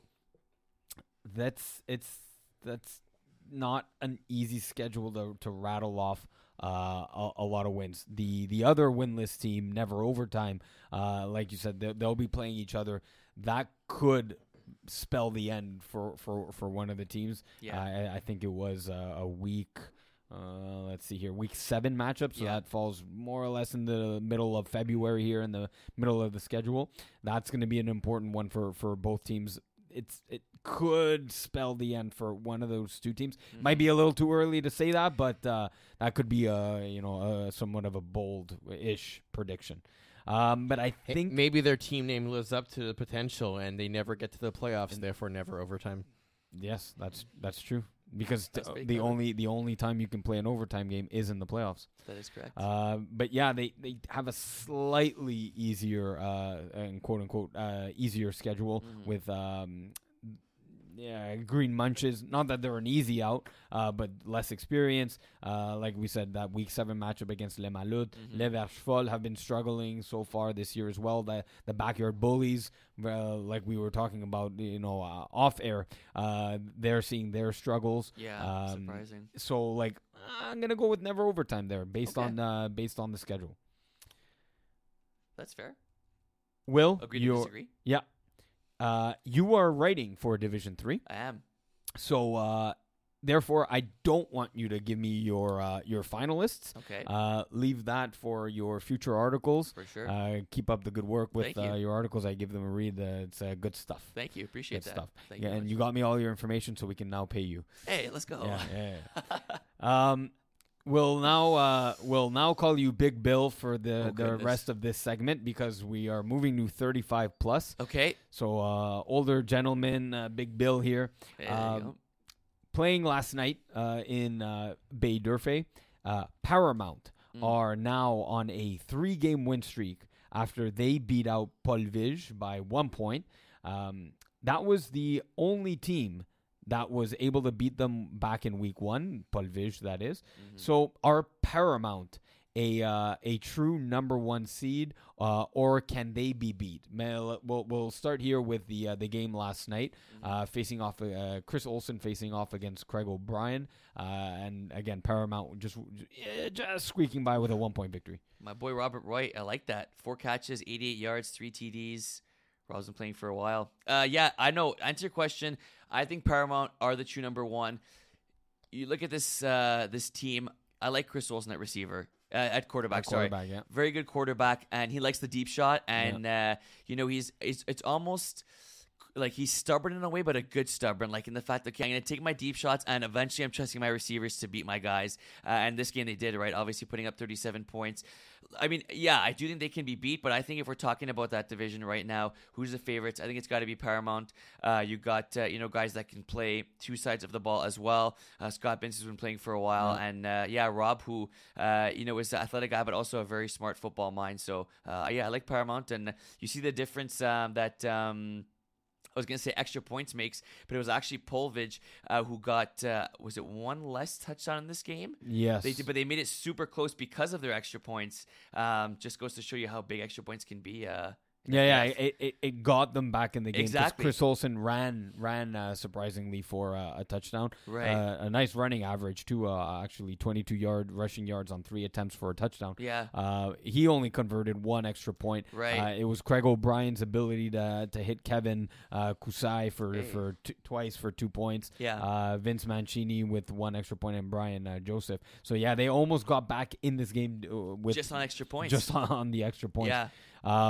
But yeah, like you're saying, in terms of the receiver, so in this game it was Robert White. But like again, like we said with Red Dragons, them too, Paramount have 5 receivers with 125 yards or more receiving. So one night it's Robert White, but another night it's Karim Yasmin, and another night it's Scott Binns. So there's last night I was seeing the ball that rock was just going deep a lot. Yeah. So yeah, any of these guys can be the recipient of that, and that just makes them a dangerous team. Yeah, and you have 3 guys with 4 touchdowns, right? And the other 2 have 3 touchdowns. Yeah. So the ball distribution, those are your 5 receivers, right? Yeah, like that's your offense there, and anyone who touches the ball, it can take it the distance. Yep. The offenses in the KTFL division overall are rolling. So is there anything any of the defenses can do to prevent the high-scoring offensive pace, or is this just great quarterback play that we're seeing in the KTFL division? Honestly, again, I think it's just great quarterback play. You talk about guys that are experienced, obviously 35-plus. Like, you assume most of these guys have been playing flag for a while. They just know the game of flag football. They know the game of football in general. They know the game of touch football. And they've had plays that have worked for them over the course of their career, guys they've played with for a while, so why stop that, right? And I think that's super difficult to stop. We talked about how FPF is really a high-scoring game, and we've seen it, like you talked about, in the KTFL division. I mean, look, a way to stop that, I guess, I think these quarterbacks are too good to play against his own defense. Yes, yeah. So you play man, but then take your shot on man. And right, and, are these guys fast enough to play man? Who knows, right? But I just think quarterbacks in this division are too smart and too good to be playing against their own defenses. Yeah, and, I mean... Chris Olsen's quicker than what you would think, but he's not running in Division 3 or Division 4. So maybe you're onto something with the fact that he ran and busted out for a rushing TD. This might say something about the maybe static nature of the defenses. Yeah. Maybe playing man. I don't know. Can you see many of these guys running a hook and go? Some of them, obviously. Yeah. No. Think about it. If you're playing man and they're slow, you're also guarding slow receivers, right? Because if everyone's 35 plus, right. Maybe it evens out the playing field. How many years are you away from playing in 35 plus? By the way, 10. You're 10 away. Yeah. So the length of time that it took David Deandrade to be a good quarterback, go up his curve. I'm going the wrong way. I should be going this way. Up the curve and then back down. That was a 10-year period. In 2013, he started, and now in 2023, not having a great year. It's going to take you that amount of time till. So you're going to have a great start to your quarterback career, which you already have. You're going to have your highs, and then in 10 years, when you're low on your quarterback rating, you're going to be playing 35 plus, and then you'll be killing it there. Hey. As long as I'm killing it somewhere. Is that okay, Big Bill? I disagree with that. Oh, okay. All right. Yeah. Hey, Will, so, you're somewhat of a physical receiver, right? You'll dive for balls, you'll reach for stuff and everything. What do you think is the first body part that's going to hurt the most when you're old? Oh, boy. I'm going to go with that. I'll go with my knees. Yeah? They're already hurting? Knees. No. I feel, really healthy. But... So you say that now. Yeah, wait a minute. Look, I eat a bunch of McDonald's, like you know, and I think eventually that's gonna. Guys have been telling me that's gonna hurt. It's gonna hit me later on, but I'll go with my knees. Yeah. Okay, so you're putting on the weight via McDonald's, which is putting more pressure on your knees. Exactly, to hold up this big fat body, even though I'm very skinny. The Big Bill. They call you Big Bill, apparently. B squared. Okay, so playing man defense in the KTFL division, you heard that from Will Power. Started. We'll move over to the other the Legends division. The Rainmakers have come back to play in FPF and coming out with an 0-4 start. What is the single biggest reason why the Rainmakers are 4-0 and struggling in their return to FPF? Quick question: is this the Rainmakers team that played Division 1? Yes. Yep. Holy cow. Yes. Maybe what part of their body is hurting right now? Their the ego, brains, the mind. Yeah. Wow. Okay. Biggest reason. I mean, they've only put up 50 points in 4 games. Well, and I think it's right completion percentage. For Ryan Castor's at 47.5% on the year, and you could say, okay, maybe he's going deep a lot, but his yards per completion are only 9.7. That's average. No, it's average, but if you have a 47% completion percentage, you can maybe say, okay, maybe he's going deep the whole game. But that doesn't seem to be the case. So, yeah, it seems to be that offense. You know, obviously that's a super vague answer, but I'm gonna go with. Unfortunately, it seems to be the quarterback play. And is it time off? Is it the rust really showing? Or yeah, I think that's huge. I think that you go from Division 1 to playing this. Like obviously, Division 1 is more competitive, but when you're out of FPF for as long as they were out of FPF, it's tough. It takes a few seasons, weeks, whatever, to get back in the groove of things. So. Yeah, I mean, I think having Chris Rosen there, it helps. He's only one of 2 receivers with 100 yards, 2 touchdowns. It's I'll have to stay for. Actually, I'm not playing at Baie d'Orphée anymore. There's no way I'm going there anymore for quote unquote no reason. Unless we do the Smoke Meat Pete's run, and is that still on the table? Maybe when it's warmer outside. Yeah. I also had to get some flour from a mill in Vaudreuil, so it's also a good reason to go out there. So maybe on a Wednesday. I mean, yeah, they had 24-hour pickup. What flour mills? 24-hour flour mill pickup? What? Yeah, man. Was it smoked meat or flowers? Flour, not flowers. Oh, I thought flowers with an S. I don't know what kind of flour you're picking up. That's open 24 hours a day. Are you picking something up for peas? Certified organic flour. No, I don't. I don't trust anything organic. Oh, it's great. That's a lot of powder. That looks really sketch. It's not sketch. It's actually great flour. We need to say that, by the way, for anyone. What are you making with the flour? Bread. What kind of bread? Focaccia? No. Whole wheat loaves. I get this miche, campagnat. What kind of loaf are you making? Yeah, like a classical whatever it is. Anyway, that's too healthy for me. Yes. Way too healthy. All right. The Gladiator, they're also somewhat of a returning team in FPF, going and playing now in 35+. They have 3, among the top 10, top 5 receivers. They have 3 receivers that are in the top, like I said, top 5, top 10 in 35+. Mm-hmm. You have Nicolas Guimier, Alex Lever, and Alex Moreau. Rank them 1 through 3. Okay.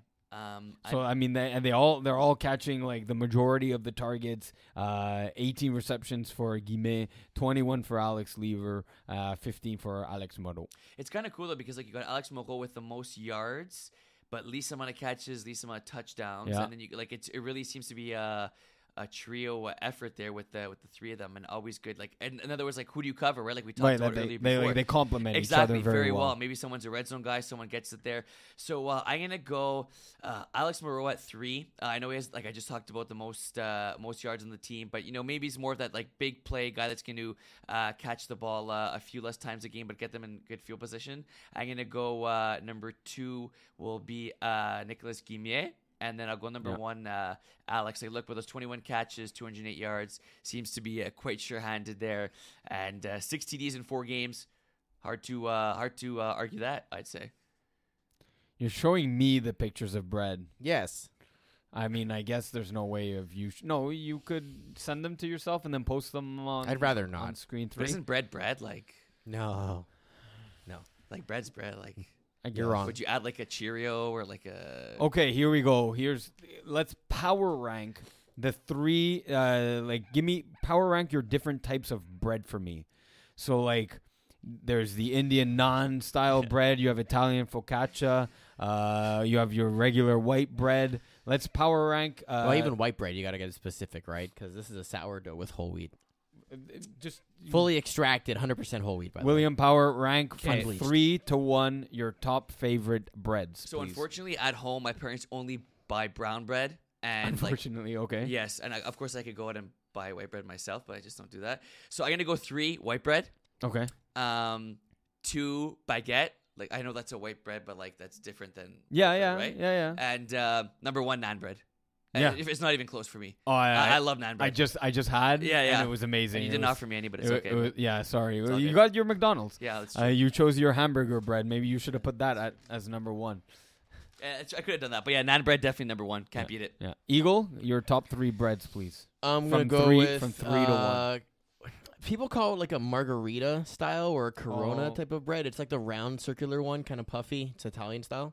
Okay. Second, I'm going to go with a good old sourdough. Yeah. And number 1 is a pumpernickel. The pumpernickel. That's with a bunch of seeds, no? Get out. No, is it not? Is it pumpernickel the one with a bunch of seeds? It's slightly like brown. It's more on the brown side, right, Eagle? Correct, yes. Yes. You're... No, it's not. You're going with the pumpernickel, number 1. That's super boring. That's controversial. Boring? You don't even know what pumpernickel is. You went with white bread. You know the nickname for pumpernickel is Devil's Fart, or that's its like origin's name. Really? Yeah. Are you checking it now, Eagle? No, but I'm trying to get you what a margarita looks like. I want to see. That was. It's an Italian thing. Yeah, it's the margarita bakery. It's these ones. Oh yeah, this is number 1. Yes. This is number 1. Over naan bread? These ones. Yeah. No, it's number 1 over your pumper. Technically, it's a piñata. That's the actual name of it, but I know it's the margarita bread because that's the bakery in Montreal. Yeah, the brand name of it. Yes, yeah. Like it's you can even use it with like pizza. Get out. No. They also make the one where it's like I know what it's hard to explain, hard to describe. William Power, you're a 35+ finalists for the KTFL division and the Legends division, and then a winner, please. Okay, well, I'm glad I'm not Big Bill anymore. I'm going to go with... You're slowly fading out. Nice. I'll take that. The non helped. I'll make you... Yeah? Okay, nice. That helped a lot. Nice. Okay, I'm going to go KTFL, so I'm just trying to buy time to pull it up. Yeah, there's Paramount, like you said, you're one of your heavy favorites. Are they destined to go to the final here? So I'm going to go, yes. We only got a 4-team division, eh? Okay, I'm going to go JMJ, Jason Rossi's team. Yeah. Against Paramount in the KTFL division, with Paramount winning the championship. Okay.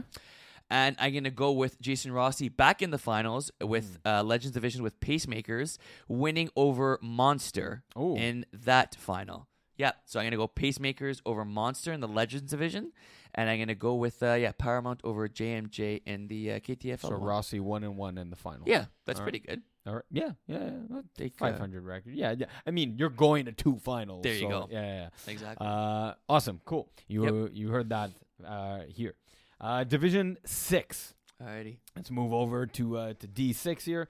The tell me, Willpower, who's the more surprising 3-0 start between Maccabees, the Baby Rays, the Habibis, and Win Diesel? And who will be the first to lose their first game? So who's the most surprising 3-0 team? Who will lose their first game first? Quick shot. I love the name, the Habibis. That's a pretty cool one. I know Jaff saw it and got really excited, Jafar. He loved that name. He's like, there's a team called the Habibis. I'm like, I think they're pretty good too. Yeah. So, biggest surprise, I'm going to go Maccabees. Played against them, I believe it was last year with Thunder Buddies. Yes. And they were a solid squad, but didn't seem to be that organized at the time. Yeah. my buddy Terry Bablas actually reffed them this past weekend, and they look good. They look a heck of a lot better than they used to look, and they're a team that's, number one, understanding the game of FPF a lot more than when they first started, and I'm not sure I saw that happening so quickly. I saw, like, you could tell when we played them back when we did, they were eventually going to be a good team, but I'm not sure this quickly if I thought it was going to happen. Right. Like we said, it takes like 3 or 4 seasons. They're like a bit of an accelerated pace towards being a better team. Right, exactly. So I'm going to go with them as the biggest surprise. And the first team to lose, I'm going to go with, I'll probably go with the Habibis. Even though I really like their name. They have a tough game next against the Pigeons, right? Against, Pigeons. Yeah. And Pigeons are a good squad as well, right? They just put up 55 points over Top G. Yeah. So I could see that potentially being a game where Pigeons win. So based on scheduling, I say it's the Habibis that get the first loss of the season. I'll disagree with that. The Habibis are very strong. It's a kind of like a mini West Island Boys team. Okay. On it with... Zach Stacy throwing. Oh, okay. And Nick DiMaolo and David Weiss, and it's a strong team for Division 6. Yeah. Let's see. I'll go with a surprising start. I like Maccabees. Pick for most surprising start, and I'll go with Wind Diesel to lose their first game first. Eagle, don't you agree? They're gonna lose every game from this point onwards. You heard it here. Wind Diesel now 3-0. Will finish 3-7. I like how you asked Eagle, don't you agree? Not Eagle, do you agree? Yes, of course. Yes. Awesome. So to start this, or at the start of the season, Will. Yeah. I had a quick conversation with quarterback Jason Armenti. Okay, our boy Jason. Yeah, of Wild Hogs. Yeah, love Jason. He was.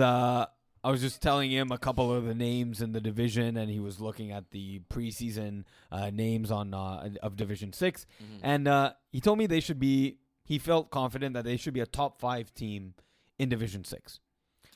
They're sitting at 1-2 right now. Mm-hmm. Where do you see them finishing?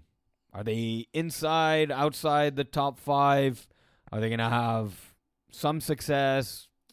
No success, medium, lots. So where do you rank them? Yeah, so you look at this team, and they were a team that lost in the semifinals last winter in Div 6. That's true. Against Primetime, a team that we played in the finals. So this is a team, so there's how many teams in Division 6?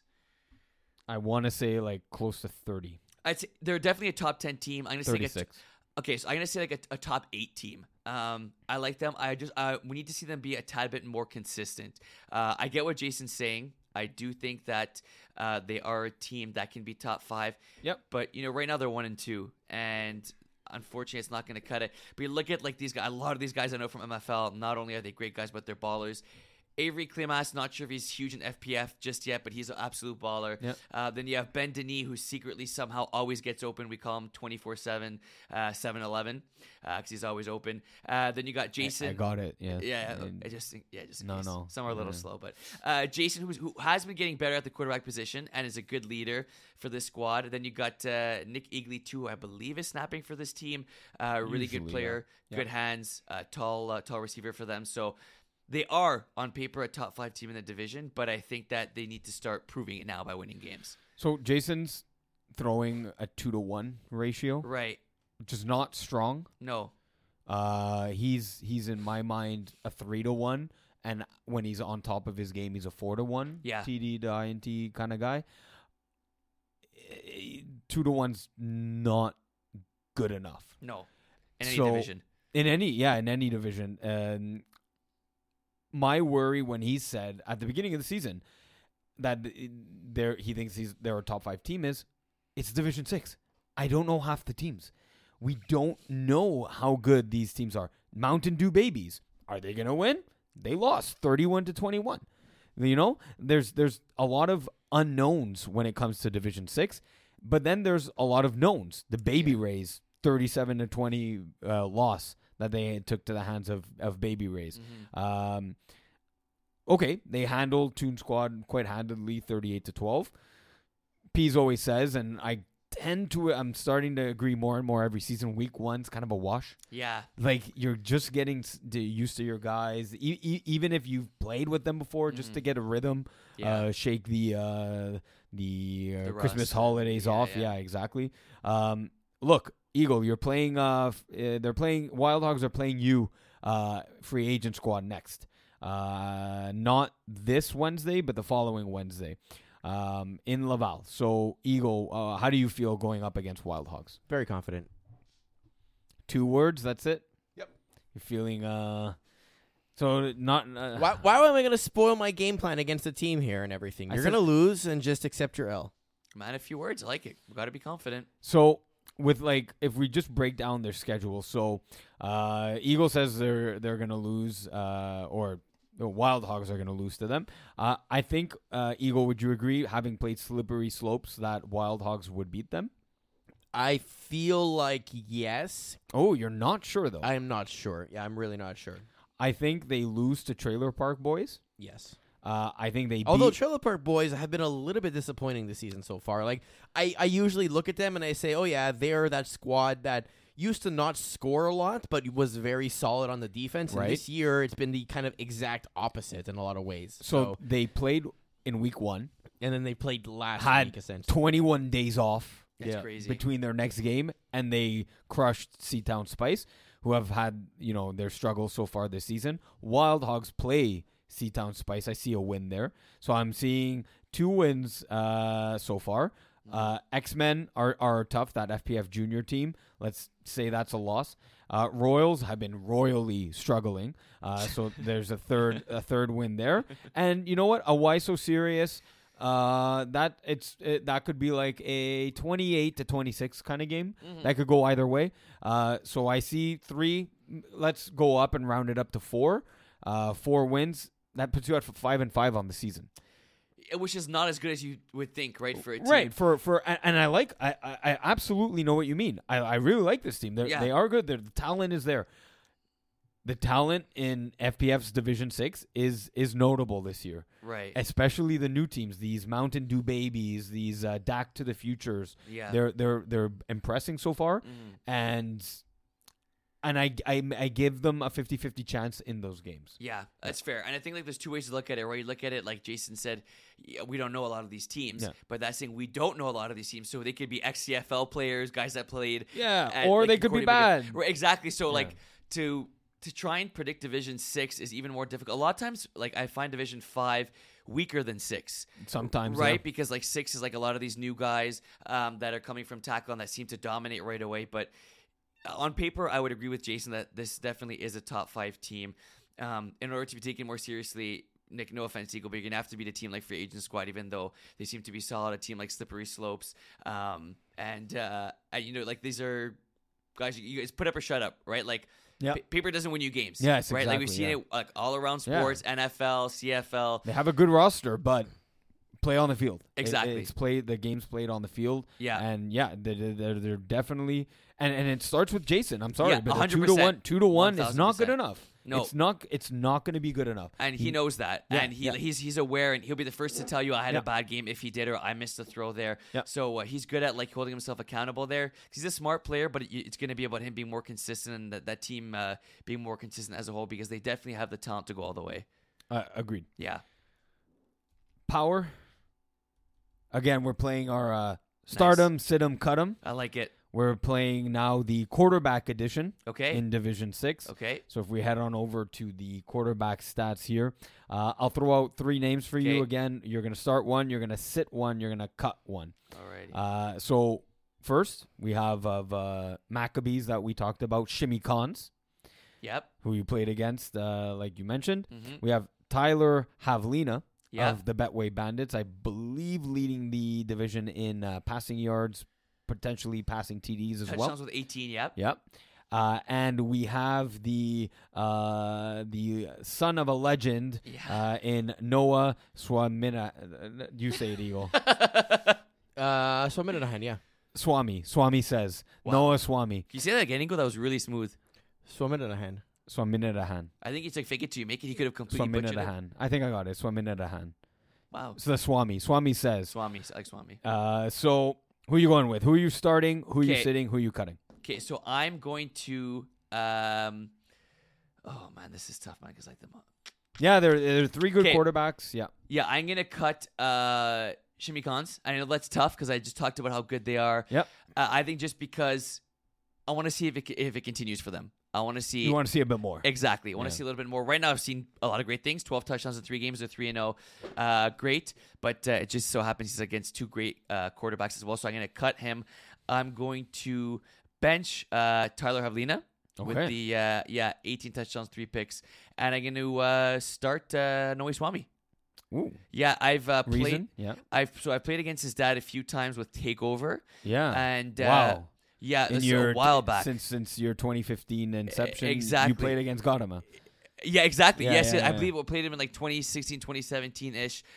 So that was pretty cool. But he was a very smart quarterback. You can take the call. Yeah? No. Okay, no, I don't think I could. Who's calling? My dad.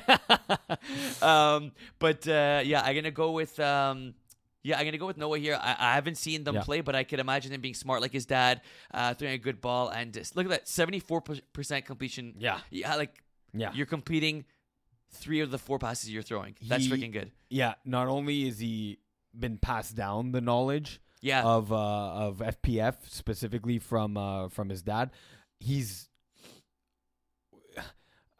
coaching FPF Junior as well. Okay, so like he's. Seeing and he's on the field when the kids are playing, like on the field as the game plays as happening. Right. So, the particular advantage that's giving him, I find, is game situations.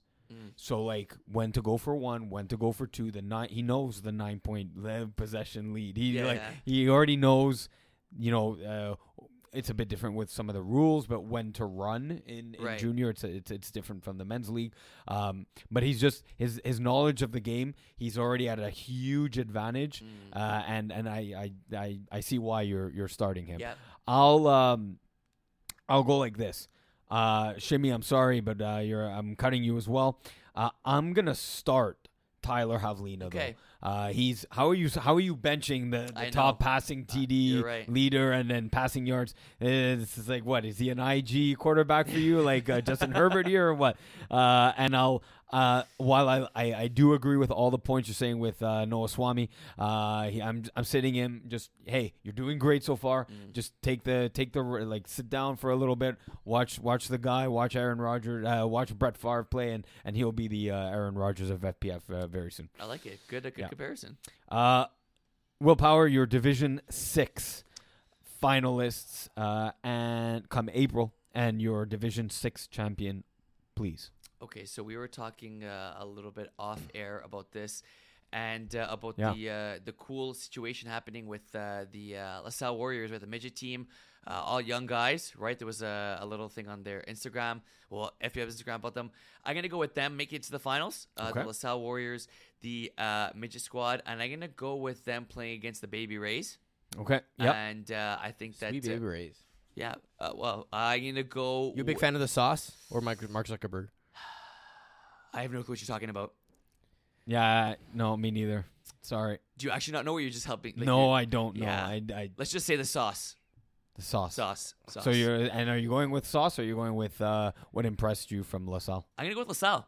Okay. Give me the Young Bucks. LaSalle Warriors Midget, your Division 6 champions. I like it. Yep. As we hit I'm so upset right now. Like, really? You guys don't know the barbecue sauce? Well, you work on a show called Hot Sauce Sports. You play on a team called Hot Sauce Sports, so maybe you work for Hot Sauce Sports, so you definitely should know. The sauce is boss. I find barbecue sauce overrated, though. It looks overrated. Yeah. Do you not remember this? No. Oh my God. You both need to be cultured like crazy. Please, for the love of God. Are you going to cancel me if not? Yes. As we hit the 2-hour mark here on calling the audible, we move to co-ed 3. Will. Yep. Will there be one or more teams that are currently sitting in the 6th, 7th, and 8th seed that will comfortably be in a playoff spot come week 11 or 12. I feel like these questions get more complicated as the weeks go on. Like, how many more conditions do you want to slap on there? Do any teams rank between 6 and 11 with a prime number and start with a vowel?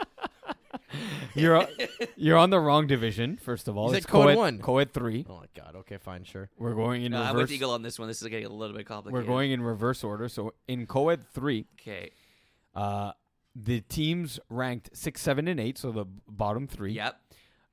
Which, if any, one or all of them or none of them, which are going to be comfortably in a playoff spot come later weeks in the season, 11, 12. I'm going to go with Michael Scott's Tots. Okay. Yeah. Reasons. They have a good team. They have a good roster. Okay. Is it one player in particular? Is it the improvement and development of Kenny Buttilia at the QB position? I think a lot of it is that. They have our boy Zachary Alberts-Gill, that we talked about. Almost 20 yards of reception there. 5 touchdowns on the season. You have guys that have played before, right? Evan Eli Nolette. Yep. You have Maya DiFazio. Is that the daughter of... Yes. Well, there you go. She subbed in for one game. He was a DNP for the game. Okay. Kenny, stop. Just stop. Keep going. Yeah, you can keep going. Kenny can stop. I think that. Yeah, I like this team, the Michael Scott's Tots, and they've been around for a while, right? I recognize the name. Yep. And I think that with like you talked about the improvement of Bucci at the quarterback position, this team's the stats aren't great there. 10 touchdowns to 8 picks, not a great ratio, but I can see this team finishing at 6-4 by end of the season. Okay, maybe so 5-5. And that will comfortably get you into a playoff position? Comfortably-ish. 6-4, yes. 5-5, I think they'll just squeak in. So I'll go with 6-4. Okay. Yeah. I'll go with Block Party, the winless team. I know it's not looking good so far. At 0-3, 12 points for. There's too much experience here for them to go winless on the season. I think they can rattle off a couple wins here if we just take a look at their schedule. There's just, like I said, too much talent. They need to pick one, the Mike legend. Maybe they need a new quarterback. I'm not sure if Marc-Antoine Martin. I may be confusing the Coed 2 version of this team and Coed 3 version of this team, but they may need to look elsewhere for a quarterback. I think they can get, like I was saying, rattle off some wins against Sneaky Snakes. I'm calling them kind of cool in back-to-back weeks. I think these 3 next weeks are extremely important for Block Party to get out of that hole. Yeah. And if they want to make a serious push and be comfortable for the playoffs, it starts next week against Sneaky Snakes. You got to figure they got to win at least 2 of those 3, right? Yeah. Because then you're facing off against the tougher teams. Fast and Furious 3, half and half. Michael Scott's Tots is going to be their win or in situation later in the season because Lesec right now at 4-1, obviously the class of the division is going to be tough to end their season. So I'm going Block Party to go 3-0 in the next 3 weeks. Nice. Yeah. Of the 7 defenders in Coed 3, there's more than 7 that have 3 interceptions. These conditions, man. Of the 7, you're setting me up here. Of the 7 defenders that have 3 INTs, pick 3 to play on your defense. Okay, 7 defenders, 3 INTs. Just the guy. Yeah, there should be 7 defenders with 3 interceptions. Pick 3 that you want to put on your roster. They're on the screen if you want them. Thanks. Yeah, I got them here too. I'm gonna go with Tony Lala. Okay. As one of them. I like him, seeing him play a few games. He's been playing 35+2 for a while, and I believe he played on Pastar Prime. Yeah. So I'm going to go with him.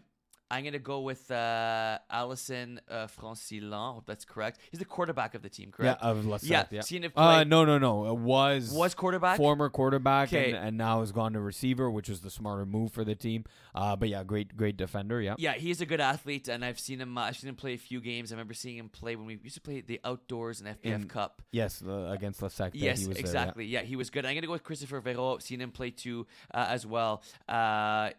It's one game where he had the three picks. Like, you look at the games played. Yeah, actually, yes. The three picks in one game with two pick sixes.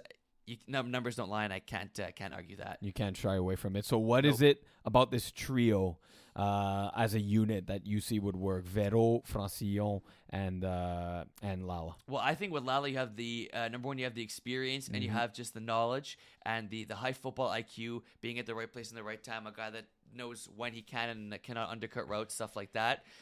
So great defender there. Alisson, just a really good athlete. Yes. He's playing quarterback, and then he's playing defense, and he's playing receiver. So a guy that can really do it all. And then with Christopher Verreaux, I think a guy that could get from sideline to sideline. Smart player as well. Yeah, fairly quickly. And hasn't been playing FPF for that long, so very raw, like we talked about. But I feel like I haven't seen it. I don't know. I feel like he's played flag in other leagues. Yeah, you kind of tell. Like, you can I have that feeling. You can tell, and like, he's still learning FPF, the intricacies of FPF, but he's definitely a defender I would want on my team as well. Yeah, those are going to be my top three. It's sticking in Coed 3. Yeah. Who is the best female offensive player in Coed 3? I'll launch you some names. From La Secte, Estelle Quinvillon-Lemay.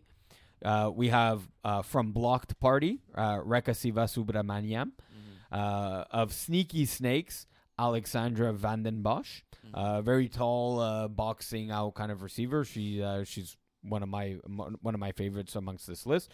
Or Fast Not Furious 3, Diana James Landry.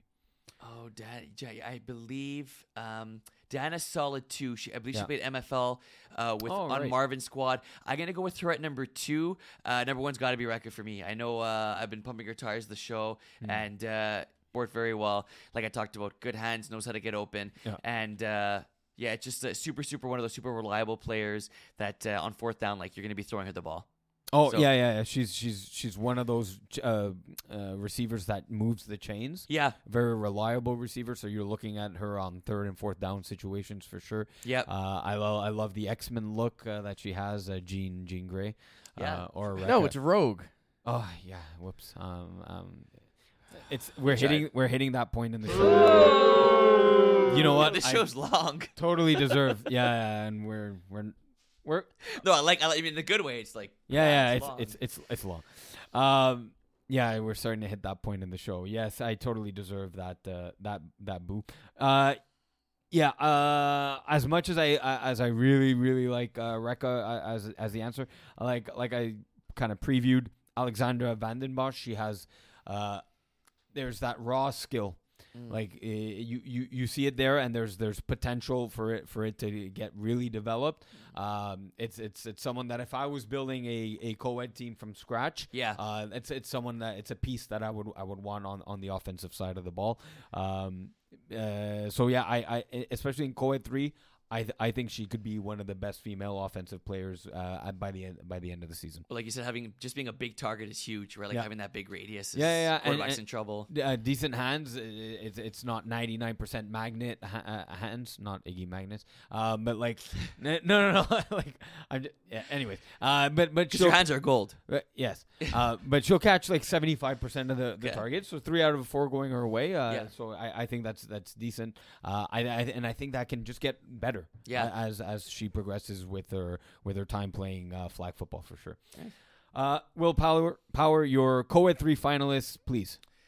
Alrighty, and a winner, of course. Yeah, that is true. Co-ed 3. Do you have do you have them like your own, or like you're kind of? No, I'm putting you on the spot because you're. although we would love to have you back, the odds are that we had a lot of people that couldn't fill in for Peas Deliries this week. So I was like the trash left behind. I didn't say that. You said that. Yeah. So I read between the lines. So it might be while I certainly hope not. It might be the last time you're on the show for this season. Might be. So given the fact that you're here, I wanted your picks for all the divisions. I appreciate that. Thank you. I'm going to go with my boy Ryan Dobbs-Garnett making it to the finals with Fast Not Furious 3. Yeah. Playing against La Secte. Yeah. I know La Secte seems like kind of the easiest match, but if I'm not mistaken, they came to FPF and they were like really bad, eh? Yeah. Like god awful. Like really bad. They completed a pass and like everyone would cheer. Yes. Yeah. And I'm going to go with them winning it all. La Secte. They've come a long way. Yeah. And I think it's their season. So do I. Yeah. And I'm going to go with La Secte. Yeah. La Secte over Fast and Not Furious 3. Yep. We'll see in April. Yes. For that final championship. In co-ed 2, Will. Yeah. You know what? You've played, not necessarily just co-ed too, but you've played in co-ed. Mm. What are your thoughts overall in co-ed? In what ways is it different from the men's division? What are your general thoughts? Honestly, I have to say, like maybe this is completely not answering your question. I have to say it's a lot less different than I thought it would be. Okay. I thought it was going to be, I'm not sure what I was expecting, but I guess maybe I thought, the competition wouldn't be the same, but it's very competitive. Yeah. There's a lot of great players. And like we talked about, there's a lot of like great females that are showing their talents across the division in the women's and in co-ed divisions 1 through 3. It's very similar to the men's in what I'd say. I'm not sure that's what you were looking for, but I have to say I'm surprised with how similar it has been and how fun it's been too. Like I would definitely consider joining a co-ed team full time. Yeah, it and Pisa said this before, and I think it's true. It reminds you of like the first time that you started playing in FPF, like when it wasn't so stressful. Now that we're playing in the higher, right? And you in Division 2, it's stressful, man. Yeah. Like those game situations are stressful. Yes. So, like once you go back down a division, it just you see a lot of people playing the game because they love it. Yeah, and it's fun in that regard. But like you're saying, it can get really competitive. Yeah, especially when it comes to playoffs. Everyone's there to win. For sure. At that point, like, okay, weeks 1 through 5 have now gone down the window, and like everyone's there to win at that point. Like it gets serious. Nice guy. It gets serious. Yeah. So so there's a good mix of fun and competition. Yeah. I think that's definitely true. But if we look now specifically at co-ed 2, have bench warmers sitting atop of the division at 4-0, have they cemented themselves as the best team in co-ed 2, and where do you see their first loss coming from, if any at all, this season? I think they definitely have cemented themselves as number one. The one game, right, I replaced you actually because you were away. I threw against them, and they're good. They have a great defense, great offense, and that was a really tight and fun game. And you just look at like the names that you just see this team. You got like names like Constance Miller, right? And then you have Catherine Pichet, Jocelyn Calette. You have Nicholas Gomes-Rizzo, who's been killing it in like every division he's playing in. Then you have Gab Wiseman, who's a heck of a rusher and a very smart and good quarterback. So definitely I see them as the team that cemented themselves as the number one in co-ed 2. I think it would be hard to argue that. Now, where will they get their first loss? I'm going to say this week, actually, against the Villains. Okay. All right. Villains are a team from MFL, actually. They play in the Brossard League. They're solid. And, you see an upset here and there every week, and I can see that happening and that being an upset. So I'll call the upset there. But I think that bench warmers are, even after that potential loss, will still be the team to beat in co-ed 2. They're just too stacked, too good on every side of the ball. And, there's not a weakness on this team. Okay. Yeah. So even though the Villains are the away team playing in Brossard, that's kind of their home field advantage for them. Oh, I didn't even think about that. That's a good call.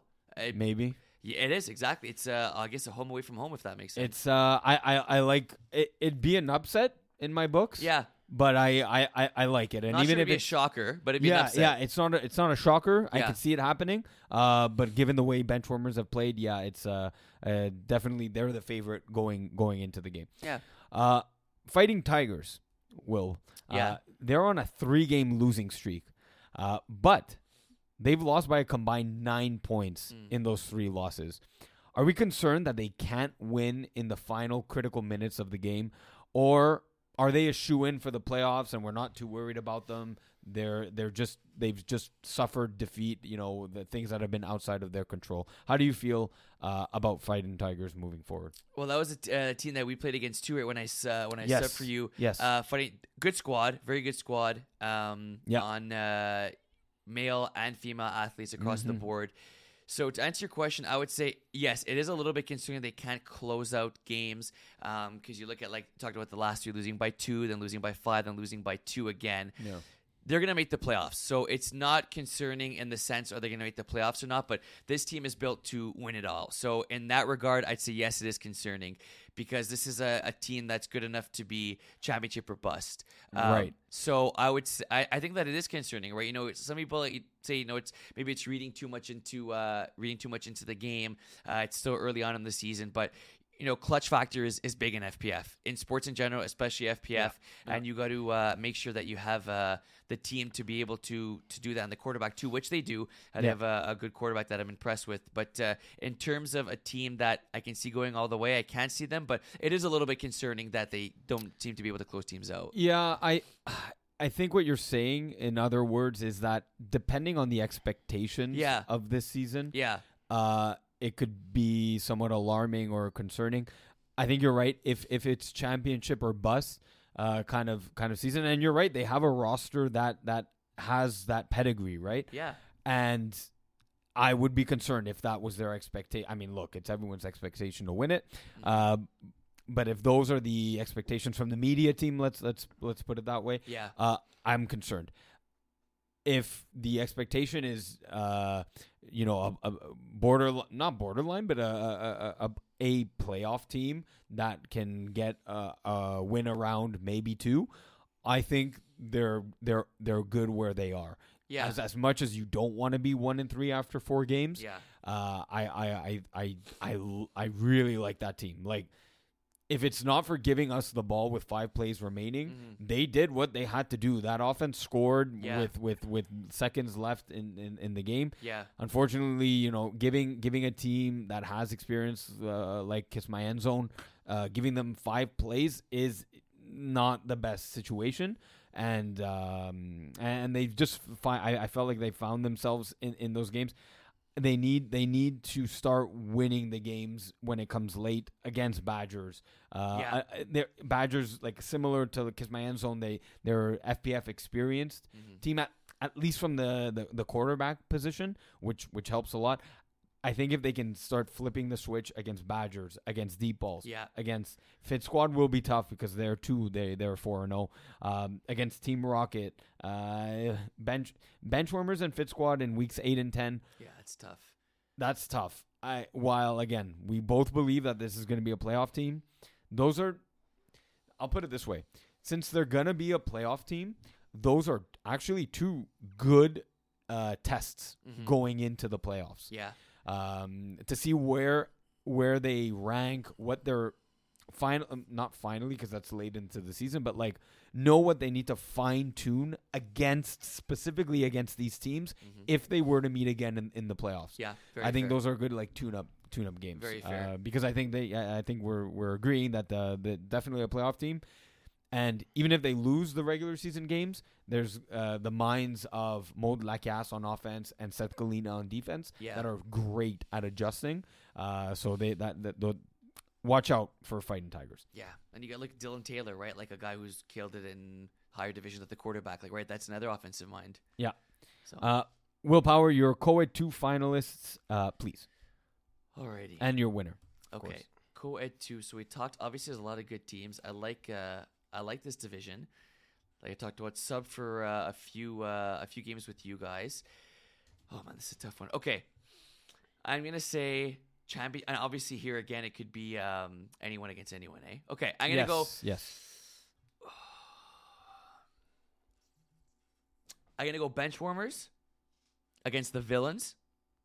Oh. Yeah, I like the Villains. Okay. I think we're gonna see a little bit more firepower out of them come late in the season. Mm-hmm. And I think it's Benchwarmers.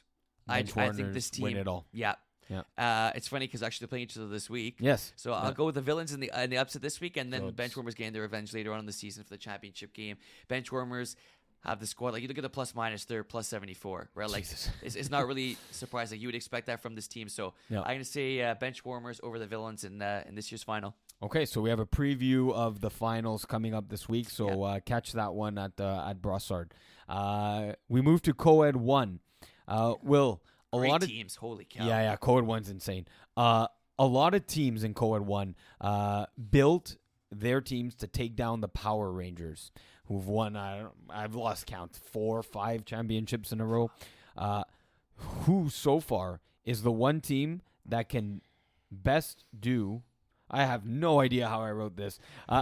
Which team did the best job so far in building a team to take down the Power Rangers 1 month into the FPF season? For me, it's Kiss My Outlaws. Why? You look at how this team is built.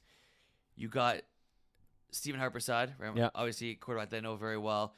You got guys like AJ Gomes, Isaiah Allard. Alexis Dubois, who's a very good defensive mind, a very good defensive player. And only that. You said it, not me. Then you have Reka, who I talked about too, right? You have Joey Notaro, who's is a heck of a rusher and who's got speed for days. Like, and it's not even mentioning the other players they have on the squad.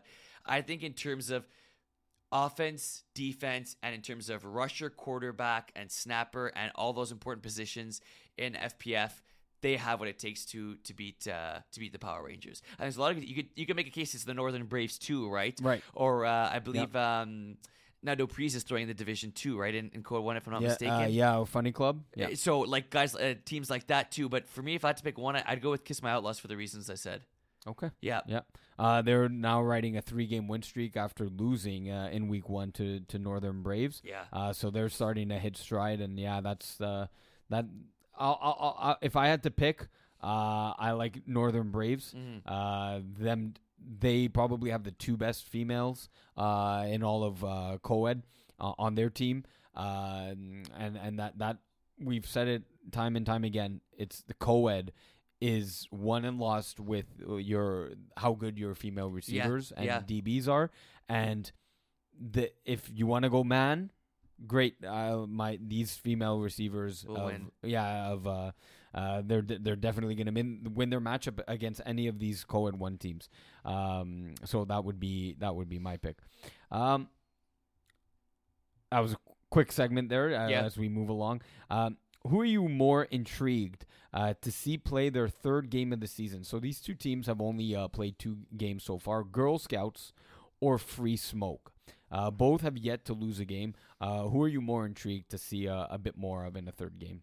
I like Free Smoke. Free Smoke is a team of players that a few of them have played in the higher divisions before. Yeah. This is another team filled with athletes and just has speed for days. Jimmy Lee Janvier. Remember when I first time I really started familiarizing myself with him was when I played with Takeover in Div. I think it was 5A at the time. Really good quarterback, can sling the ball left and right. It's just a fun team to watch. Talk about a team that has like charisma, speed, athleticism. Is very like well-rounded. I think you could see either of those 2 teams between Free Smoke, but and the other team. But I'm going to go with Free Smoke in this one. And the next game they play is against Northern Braves. Right? Okay.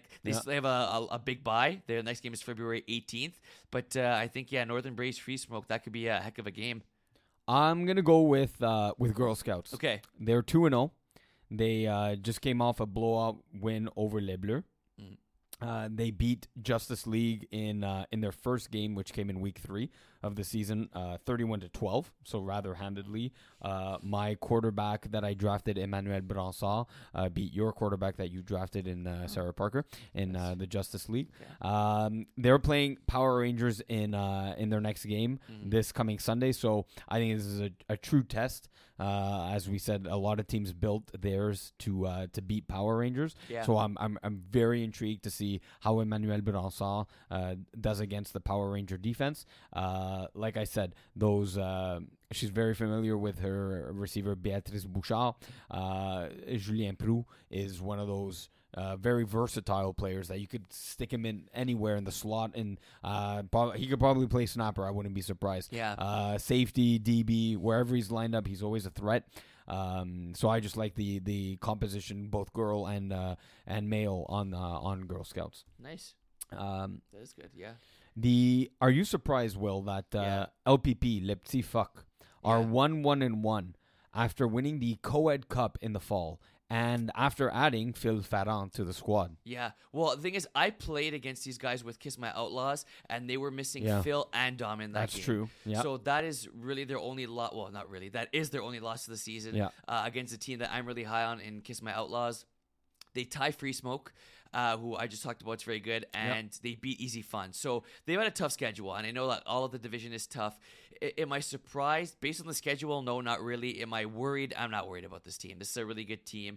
A very smart team. Team with a lot of speed, athleticism, been playing for a while. And a team with really, really good chemistry. To talk about like a team, all these like guys and girls together mesh very well. Like they fit like a glove. So a little bit surprised because I expected them to be better, but based on the schedule, I'd say so no to answer your question, and I wouldn't say I'm too worried about it either. I think I wouldn't be surprised to see them back in the finals. Oh. I mean, it would be a little bit of a surprise, but I wouldn't be surprised to see them back. Yeah, I guess. I mean, how does that make any sense? What? It would be a little bit of a surprise, but I wouldn't be surprised. But I'd be a little bit surprised to some, but not to me. Ah, okay. Yeah. I mean, you can say that about any of these teams, right? Though. It's like I wouldn't be surprised if Northern Braves made it, or Fast and Not Furious, or the Funny Club, or Justice League. Like, yeah, they could all make. But that just speaks to the talent of Code One, and what makes it so intriguing is that week in, week out, like with Leipzig in a couple weeks, they're going to be facing that powerhouse Power Rangers team. Yeah, I want to see how that battle goes, and if I'm there on Brossard, playing at 7:00, I'll come earlier to watch it at 6:00. So yeah, I think I'm not worried either. I want to see how they do when facing off, like we said, Northern Braves, Fast and Furious. Yeah, some of these really really good co-ed teams. Well, that's where the true test comes in. Yeah, it'll be fun. So. You gave a little preview, maybe, of who might be in the Co-Ed 1 final, but officially on the docket, Will, your Co-Ed 1 finalists and winners, please. Alrighty, I'm gonna go. I gotta go with my boys from Kiss My Outlaws. Okay. Yeah. Kiss My Outlaws. And are you sure? Yeah. Yeah, I'm gonna go Kiss My Outlaws, and I'm gonna go with Northern Braves. Yep. So a rematch of week 1. Yeah. And I think Northern Braves get it done. Okay. And they beat them again. So Steven Hariprasad unable to exact revenge in a week 1 loss. He sees a week 1 loss and a last week loss on the season for him. It's the Braves. It's that magical touch. I'm telling you, the Lauriane Bonchamp, Clara Baudouin, you just can't. They made Alexi look silly. They made him. They broke his ankles. Really? Oh yeah. It was funny. I remember seeing a game of the week, I believe, with Lauriane Bonchamp when they won a while back in the cup, and she was everywhere on defense. Yes. She was breaking up plays left and right. Yes, I was super impressed. It was a fall cup against STL. Maybe, yes, but I just dominant on the football field. Yeah. So they she leads them to another or to their first co-ed championship. Yeah. In D4, Will, we both play in the division. Yep. Give me your quick thoughts about Division 4. I love Division 4. I think that you can make a lot of cases about teams being in a division that they're almost too good to fit in, quote unquote.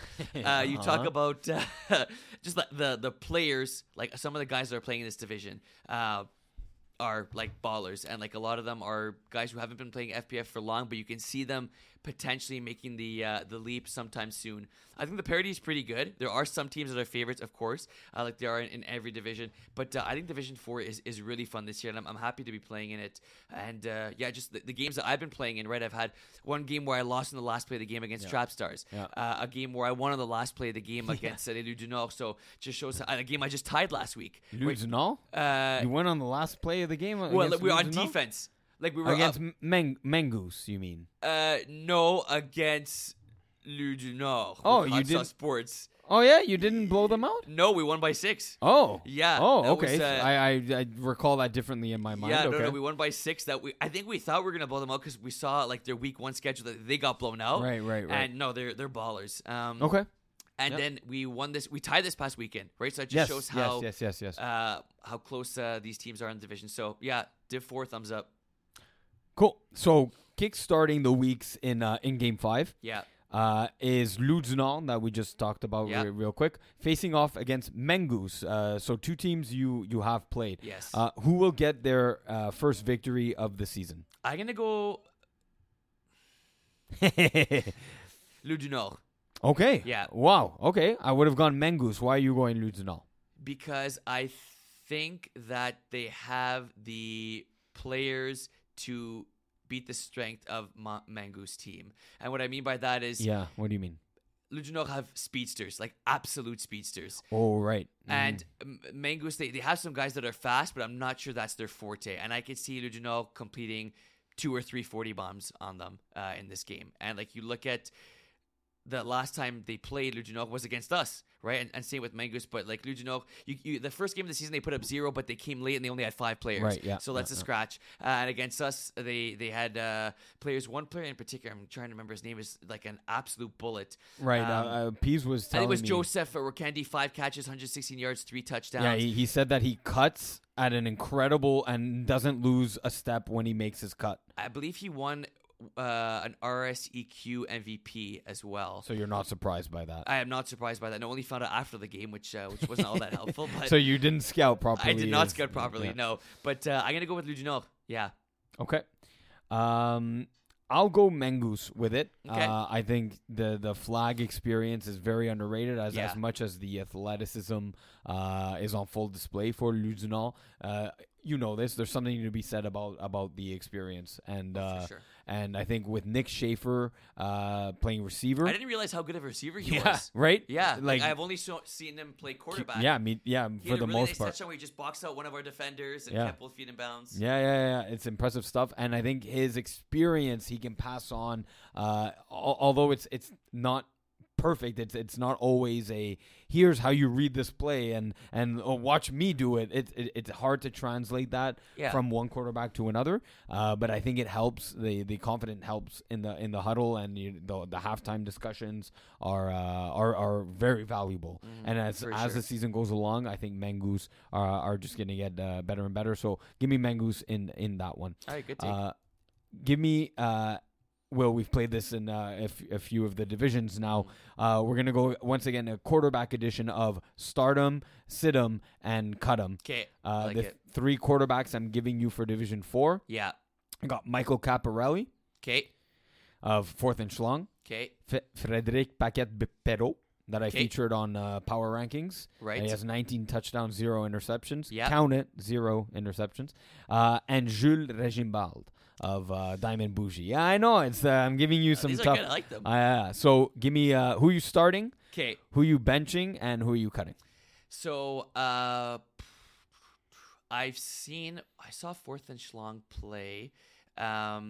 And sorry, just remind me the QB's name. Michael Caparelli. Yeah, he's good. Yeah. He is good. Yeah. And I think that I'm saying this, but I'm gonna cut him just because because nothing against him. Just the other 2 guys are really good. Yeah. I think for him, it's gonna take a few more games to establish his rapport with his receivers and with his knowledge of the game. I think that's gonna come like for a few more games, maybe by the end of the season. So for right now, I'm going to cut him. I'm gonna bench. That's a tough one, man. Yeah. I'm gonna bench Jules. Yeah. From Diamond Bougie. He played against you right in that championship game not too long ago, and I think that that was like a really good game, and he's good. His connection with Felix that we talked about too, and Reginald too, is really good. And then I'm going to start. Sorry, the name Frederic Paquette-Perreault. Yeah, I'm going to start. Perreault, because they've been like you said, obviously taking care of the football there, the no interceptions there, and sitting at 3-1 in the season. I haven't seen him play too much. You haven't? I unfortunately have not. When you're first four games of the season, you haven't thrown one pick. Like, that's not a fluke. Yeah, that's really like there's like maybe it bounced off a receiver's hands and gets picked off. Like, this guy must be making reads and must be feeding that ball into tight windows. I haven't seen him this year. Yeah, I saw him in it was smack middle of COVID, fall 2020 when we reopened. He subbed for Mangoose. Okay, and I'm like, that doesn't look like Nick Schaefer. Right. I'm like, oh, he's better than Nick Schaefer. Really? I'm like, oh, he's in Division 4? Oh, we're in trouble. Oh, boy. This guy's good. Very good. I'm like, uh-oh, Mangoose don't have Nick Schaefer playing. I'm like, oh, we'll see how this quarterback is. And I'm like, oh, he's better. Wow, he might be better. Bold. He might be better than Nick Schaefer. Now, that was winter 2020. Fall 2020. So Schaefer's come all, like even as good as he was back then. I think he's gotten better. So I would be very interested to catch one of Paquette Perreault's games. Did you see his start? Did you see his stats in winter 2015? No. Look at his stats in winter 2015. Your head's blocking the season, which is hard to see. The second line. He has 47 touchdowns to 3 picks. That's crazy. 74 completion percentage on the season. That's nuts. Yeah. I follow that like yeah. So I totally understand why you're starting him. Yeah. I like the experience that Jules has accumulated over the seasons. He's just gotten better and better. Totally. So I understand why you're benching him. He's on your roster, but you're benching him, and that's incredible that we both want to. It's not that we want to, but we're forced to cut Michael Caparelli because he's the next guy in FPF. He slings the ball, and while he's definitely a great thrower of the football, I think the game management part, he's a season behind or 2 seasons behind Jules, and for those reasons, that's why we're doing that in that order. Like Michael throws a beautiful ball, right? Like that comes out like beautiful, like a dart. Like I told my guys. Guys, watch out. He can sling it. Be in the right position. And you can tell your team he can sling it, but until you're on the field you see it and experience it, it's something different. And he's one of those guys that like, oh, I have to be this close to my receiver to like make a play on the ball. Right. So he's definitely one of the up and coming guys in FPF. Will, last thing here in D4. Yeah. Which team are you more disappointed in? The 1-2 Team Ethnic team, the 1-3 Sheriff team, or the Bandits that are 0-3? Oh, man. Who are you most disappointed in with those sloppy starts to the season? I like the Sheriff. I have a few guys I know on that team fairly well, but I'm going to go with Team Ethnic. Okay. With Ben Lawler throwing for them, right? Yep. When you have him throwing in Division 4 and the way he's able to command an offense, sitting at 1-2 is surprising. I get it, yeah. And we've seen him slip a little bit from his great seasons. A little. Yeah. And like this season is kind of telling of that, even though it's only 3 games in. With him at quarterback, no matter what team you're playing on, like who your receivers are, he should be having success with his team, and he should be at a winning record. So I haven't seen them play that much, so I wouldn't like. He seems to be a tad bit off with his receivers, from what I've noticed. I know he likes the deep ball. Maybe he's going a tad too much, but I think like just because I know how good they are, I'm gonna go with Team Ethnic. I'll just comment on it, and then I'll pick a team. Yeah. So 60 points in 3 games, 64 points. It's like 22 points a game. That's you're right. I expect more from a Ben Lawler-led offense. Yeah. But 95 points against in the 3 games, 30-plus points. You can't expect Lawler to yes and no. I just think you're putting a lot of pressure. Admittedly, last week the Bissett game has definitely spiked that a lot. That's true. So I think he's more successful in those lower scoring games, like week 1 against Bandits, 18-13. You see, like I think the minute a team or the team defense lets 30-plus points, he's really missing Will Bissonnette on this team. And, like, that speedster on the sideline. Speed for days. Like, that's a first play. That's usually a touchdown, sideline touchdown. That's 6 points that are coming off the board, like automatically for this team. So like instead of that, where I'm comfortable with him hitting 30, I'm now expecting 24. And that's where they're kind of hitting, right? The 20s, the 22s, which is actually 3 TDs and some converts. So it's not exactly hitting the 4 TD mark. I think this team absolutely needs to hit 4 TDs to win games. And the combination of missing a few key players plus the defense letting 30 or more, it's not a recipe for success. So, but my pick, I'll go with the 0-3 Bandits. I think they're good enough to have at least one win so far in the season. Having none so far is just overall just disappointing. Will, your Division 4 finals prediction, it's a pick 2 kind of division.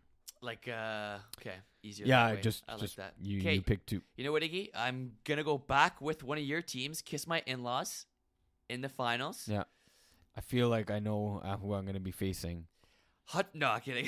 I'm going to go with Reeds. Yeah. They're stacked. They're crazy. And I'm going to go with the Reed winning it all. It's... Right, they're the team to beat in this division. They're the team to beat. You guys are sitting at 4-0. You guys have put up a lot of points as well. And there's a lot of great teams in Division 4. Yeah. Rightfully so. But I think it's the Reeds to lose, and I think that it'll be you guys against them in a very high scoring game. But I'm gonna go with the Reed in this one, just edging you guys out for the Div 4 championship. Yep. I don't disagree. I think the Reeds are, like you said, they're the team to beat in Division 4. So I'd be not happy.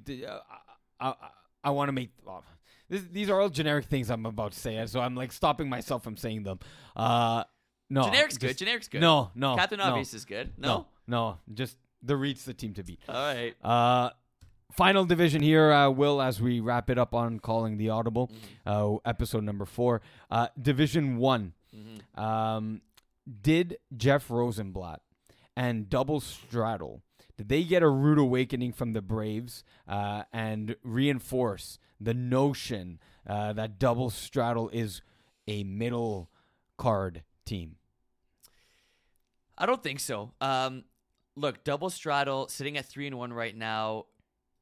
They played the Bulldogs twice. Right. They got off to that 3-0 start with back-to-back wins over the Bulldogs. The Bulldogs, right? And Party Crashers week 1. Bulldogs are a good team, led by my buddy Marvin Steinberg, who's been doing a great job with them. A lot of great players on the team. It's a team that's kind of built together, like a lot of friends on the team. They got athletes, but Division 1 obviously is tough, right? It's the cream of the crop of MPF. Yep. So, Bulldogs may be at that bottom right now. So, yes, they did beat Bulldogs twice. That's 2 wins. Party Crashers is still a tough team to beat. Yep. No matter who they have, no matter if Fred Dupree is not having the quote-unquote season necessarily we expect, that's a good team to beat. So, look, I wouldn't say, like, there's 3 teams, like, definitely I'd pick over Double Straddle, and I know maybe that's me saying, maybe they are middle of the pack. But, when you say this game proves they're middle of the pack, I'm not sure I necessarily agree. I would say, I think they're middle of the pack because there's Braves, right? There's Flagmon Sac, there's Kangaroos, right? There's all these really good teams in the division. But I don't think this one game necessarily means all that much in terms of how the season's going to go, if that makes sense. Yes. So I think I have I had a quote from Pease, which, by the way, I got hit in the head in his game, is exactly, with Hot Sauce Sports. So he hasn't been feeling like himself exactly. So I've been like getting weird messages sometimes from Pease. He created a group. Even weirder than usual? Yeah. That's weird. He created a group that we already had a group for. Oh, okay. And then I realized today, I'm like, wait, don't we already have this group? And I'm like, wait, since when do we have 2 groups like this? So he even named the group. It wasn't just like a group chat he created with us. Like he literally went through the process of naming the group chats and we already had. Anyway, so he sent me a quick note about the Jeff Rosenblatt game against the Braves. That Rosenblatt said that they dropped a lot of the passes, and even one of the a deflected pass got picked off by the Braves. And we had talked about how the only way you're going to beat the Braves is to be perfect. Yeah. Because their execution is perfect. Yeah. So that kind of, that tells me that they're not quite there yet. Yeah. And like, at least in this game, and this game is a test of how you're going to do against the cream of the crop. Yeah. I mean, like, how are they going to fare next week against Flakmolsak? Because that's another team that executes to perfection. Yeah. So right. How are they going to fare? So, like, okay, they've seen now what it takes to beat the Braves. 13, this is obvious, but 13 points not going to do it. And even Braves who put up 42, they're going to need to put up more than 42 to beat Flakmolsak. Yeah. Flakmolsak are a team that just put up 60. Right, they just like, they literally just put up 60 points. I'm not surprised. Yeah, I'm not surprised. So like, but I'll be okay if they lose 60-50. I know what you mean, and I agree with you on that one. And that would be a hell of a game to watch. 110 points. Bro, sign me up for that. Yeah, seriously. But like, I'd rather that than the 42-13. Totally, you know, with you on that one. Yeah, because you have to be able to. Giving up points is expected in division. Yeah. Where like Alexi gave a told me advice once, like I was playing higher divisions. It's like you play defense to get picks, to get stops. It's like you're not going to force a team to punt the ball or turn the ball over on downs. You have to jump routes and get picks. So I mean, you got to expect teams to put up a bunch of points. I'm with you. If double straddle lose and put up 40 plus points, I'm okay with it. No, I'm fine. Yeah. That was double straddle. Now at 0-3. Mm-hmm. How many wins could KGP get with Phil Cutler or Joey Taylor at quarterback? Because it seems like he's filled in a few times here for KGP there. Again, like I said, a winless on the season. How many wins do we expect KGP to end with? KGP plus, KGP I guess. Plus. So right now they're at 0-3. So like I say 4. Oh, okay. 4 in the next 7 games. Yeah. I say 4-3. So are you seeing the Bulldogs and double straddle sweeps? Is that how you're getting to your 4? So they played double straddle twice. It's true. I didn't. And Bulldogs twice. Yeah. Because, I mean, if you're not saying they sweep them on both those times, then they have to beat either Braves. Which they've notoriously done. Yeah, exactly. Fair. Right? And I can see them beating, like, Flakmolsak, and then All-Stars, right? Those are the other 3 on their schedule in order to go 4 wins. I can't see them beating All-Stars. No. But Flakmolsak... you see? I know they put up a ton of points. I don't know. I just... It's kind of tough. I mean, the one knock on them is their defense isn't great, right? Flakmolsak, but I just talked about how it's an offensive game. But once Phil Cutler gets into rhythm and, with the defenders they have, maybe that... the offense is able to fuel the defense to at least get one stop against that Flakmolsak team. I'm torn between Phil Cutler slowing the pace down of the game as a game script and keeping Flakmolsak to like 5 possessions. The thing is, I wouldn't do that. Would you rather give Flakmolsak 5 possessions or 8? I think giving them more possessions, they're more likely to go 5 for 5 than 8 for 8. Right. Exactly. So I think I'm torn between slowing down the game and limiting the possessions versus giving them as many offensive possessions as possible and hopefully getting one stop out of 8. Because I don't think we give Phil Cutler the credit he deserves, right? Yeah. He may not be as good as these guys like Kevin Wyatt, Dan Lazzara, and Maurer and even Nato Priest here, but he's a guy that can keep up with them. Yeah. He can't keep up with them. So, if the final score in the KGP Plus game against Flakmolsak when they play against each other is like 47-46 for KGP Plus, That wouldn't surprise me. So I think you look at their record right now. They're sitting at 0-3, but Joey Taylor's played in 2 of their losses that weren't all that close. And Joey Taylor's a great quarterback, but his offense is not for everyone, right? Joey Taylor's offense. The game that Phil Cutler played, he put up 6 touchdowns, no picks, 248 yards, a QB rating of 140, right? So in a tough loss, I believe that was to Kangaroos, where they put up 41 points. Yeah, right. So. I get you're in between both ways, but if I'm Cutler, I'd say, look, I have what it takes and the weapons to compete toe-to-toe with any team in the division. Yeah, I think so. I mean, that I'm just going to open it up, but that Kangaroo game, it looks like it was a game of converts. where both quarterbacks put up 3 TDs, and it was that's insane. That was Dan Lazara hitting five 2-point extra points. Gosh. That's 10 points right there. That's nuts. Unbelievable. Yeah. So like I exactly. I think the strategy should be try and go 6 TDs to Nadeau Puise's 6 TDs. Yeah. And try and beat them on converts. Mm-hmm. I think is try and get limit them to 6 possessions. Try and win the game there. Are you impressed, Will, by the rebound win that Kangaroos had in defeating the All-Stars team? Now, home was not there, and they had, I guess Mo saw this, but a somewhat injured or fully injured Sean Summergin. So are you impressed by Kangaroos' win on this, 42-41? Very, very impressed with this game. I think that you could look at the stats. You could look at how well like AJ played, Dan Lazara played, and the rest of the crew. But All-Stars are obviously not an easy team to beat, right? And like when you go in a tight game with the All-Stars, I'm not sure you're expecting to win many of those games, right? How this game finished, I was playing with Hot Sauce Sports at the time, and man, was it loud. It was on the field to my left. And at Lachine, and it was like, well, you know how the Kangaroos are, like they got the crowd and everything, and they get super pumped. And obviously they wanted this game, right? This is like the cream of the crop of all of FPF. If you're giving me Kevin Wyeth with a chance to win the game on a 2-point convert at the end of the game, which happened here, I'm taking Kevin White to get it. Yeah. Right? And they didn't.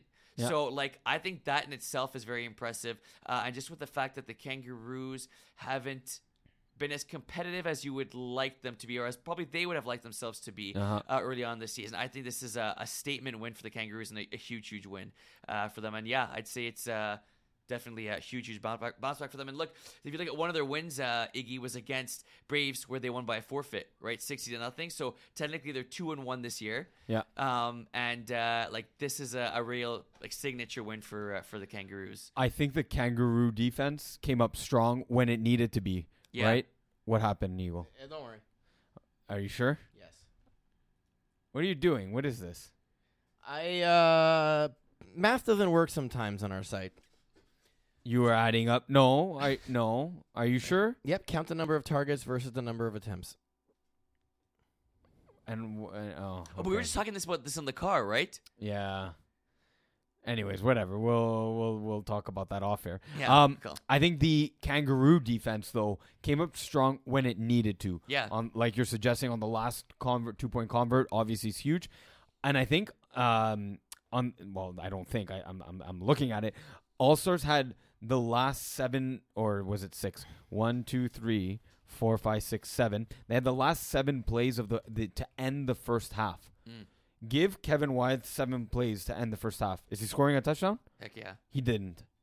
So there was 3 incompletions where on the first 4 downs, we're able to move up 7, 5 for 12, 4 for 16, and 10 for 26 yards. So they were, 14 yards away from the end zone. And on first down, incomplete to Theo Ojea. Second down, incomplete to Rory Summergin. Third down, incomplete to Quade Johnson. You give 3 chances to Kevin Wyeth from 14 yards out. Yeah, there's 95% of the times he's scoring. And that, and you could talk about, you said, right, they're missing Pat Jerome, who is arguably the best wide receiver best player ever to play FPF, right? But like you get Theo Ojea, right? Theo Ojea is arguably the best player in all of FPF, right? So you're still like getting a baller for a baller. For sure. So I think the defense was huge. Mm-hmm. Like you give up the score there, you lose the game. Yeah. So there, and I want to say that even All-Stars got a possession back because they didn't score there. I want to say they went looking for the play-by-play. I want to say that they went for the onside kick. I love the onside kick. And they did. You know what? That's crazy because Isaiah Allard took an unnecessary roughness penalty right as the touchdown. Isaiah. On the touchdown, which made the onside kick 10-yard easier to convert. And at that point, you have to take it. Or no matter what point it is in the game. Yeah. You take it because not only does the team not start on your 5, if you make it, they start on the 15. You just made it 10 yards easier to complete that first down. So the All-Stars did and scored a touchdown. So imagine like they stole a possession in the first half and were still able to come back with the onside kick for it. So even though that wasn't a great defensive series for them, they came up in the clutch when they needed to. They still didn't face them, right? End of the half and end of the game. Yeah, that's huge. Like just like in the NFL, how often we talk about the 2-minute drill? Yes. The last 2 minutes of the first half and the end of the game are huge. Just like in basketball games, right? Closing out a quarter is huge. Yeah. And that's what they did. So, no, they clutched up. William Power, for your last one of the evening, your Division One finalists, your Division One Winter 2023 champion. Oh my gosh! Oh man, this is okay. Who's making it to Brossard in April? Eagle, are you going to be there? No. Oh, thanks for buying me, Tiggy. I see what you're doing. That's nice of you. I'm going to go with All Stars. Okay. Playing in the finals. Yep. Oh my goodness. Who's the one that's gonna try and take Kevin Wyde down? I think it's the Braves. The Braves. I think it's gonna be All-Stars against the Braves. I was really debating between the Kangaroos there. Yep. It's gonna be tough. No, I'm gonna go All-Stars, Braves in the final, and Kevin Wyde gets his 101st FPF title. After a season where he might break the passing touchdown record set by himself, Kevin Wyeth looking to add another Division One championship to his name. That's according to Will Power. Eagle, so you went. Wait. I want to make sure we're clear on this. In the very first division we previewed, you picked Kevin Wyeth versus Joe Maher in the Division II finals. In the very last preview for the finals, you picked Kevin Wyeth versus Joe Maher for the Division I finals. It's a Kevin Wyeth, Joe Maher type league. Fortune favors the bold. We're living in the Kevin Wyeth and Joe Maher's and world and. Yeah, we're just living in their world. Hey, Dan Lazare is there too. Yeah, that's true. Crying in a corner because he keeps losing the finals, apparently. Eagle. Games of the week. Fucking guy. You used to do it much like... God. Yeah, do it properly for willpower. When I started watching it, it was like I was looking forward to this. Division 2, Moretti Crime Family, blessed. I don't have patience for this. We're at 3 hours. God. I cannot pick it. Oh, yes, that's true. And I will not pick it. I'll go blessed. Nice. Killer Bees, Vengeance. Vengeance. Yeah, Vengeance. God Skills, Vengeance. Vengeance. Vengeance. Run It Once, Party Crashers Blue. Run It Once. I'll go Party Crashers Blue to go 2-5. Touchfoot 450, Braves 2.0. Braves. And Terror Squad, Urgence Medic. I'll go with Jean Smenzik. Same. All right, we're going to go Division 5A. Him University, Ice Up. I'll go Ice Up. I'm going to go my boys with the Him University. Backwoods Football Club, Menace 2 Sobriety. Menace 2. Yeah, Menace. Ballers, Practice Squad 5. Ballers. Can Practice Squad stop the Ballers deep ball? Give me Ballers. Glory Boys, Buffalo Wild Wings. Give me the Wild Wings. Yeah, I'll go Wings. Clinkers, Tip-Top Shape. Both teams need to win here, eh? Yeah. I'll go Tip-Top Shape. Clinkers. Save the Turftles, West Island Boys. That's good. Good matchup. I'll go Save the Turf. Same. Le Speakeasy, Big Fat Bats. Give me the Bats. Yeah, Big Fat Bats, baby. Tokyo Sandblasters, Rico Riders. Tokyo's gotten better over the weeks. They looked bad week one. They've improved in 1 month. Give me Tokyo Sandblasters. I'm going to go with, this is Learner's team, maybe Rico Riders? Yeah, I'm going to go Rico Riders. And No Friend Zone, Les Petits Carottes. I can't pick it. I'm going to go with your squad, Iggy, No Friend Zone. All right. 5B, Pocket Rockets, Killer Rays. I'll go Killer Rays. Les Blue Dry, Red Dragons. Good matchup here again. I'll go Blue Dry, though. I'm going to go Red Dragons. Bulldogs, What Could Have Been. What Could Have Been. Vic in a Box, Wolf. Vic in a Box. Him, You, Primetime. I'll go Primetime. I'm going to go Him You. Primal, no punt intended. Primal. And cover 3, Warriors. All right, Women's 1, Bleu Pou, Fleur de Lis. Oh, good matchup. I'll go Fleur-de-Lis. I'm going to go Bleu Pou. And then Fleur-de-Lis, Montréal-U. Go Fleur-de-Lis 2-0. Yeah, same pick. Vortex, Brut. Haha. Vortex. I'll go Brut. Les Bleus, Ghosted. Les Bleus. And Fit Squad, Stars. Interesting. Give me Fit Squad. I'll go Stars. Women's 2, Dream Killers, Les Petits Miettes. I'm going to go to Timiette. Yeah, same. Les Loups, Extreme Bullets. Bullets. Yeah, I'll go Bullets. Extreme Bullets. Wildcats, Cavalier. Wildcats. I'll go Cavalier. VC Cubs, Les Petits Miettes. I'll go Timiette. Yeah, 2-0. Same, 2-0. And Red Nation, Dream Killers. Red Nation. Yeah, let's go Red Nation. All right, Division 3, Preach, Beer Belly Brigade. I'll go Preach. Nice. He can't pick it. Nope, can't pick it. Air Force 1, Greendale Human Beings. I'll go Greendale. Greendale.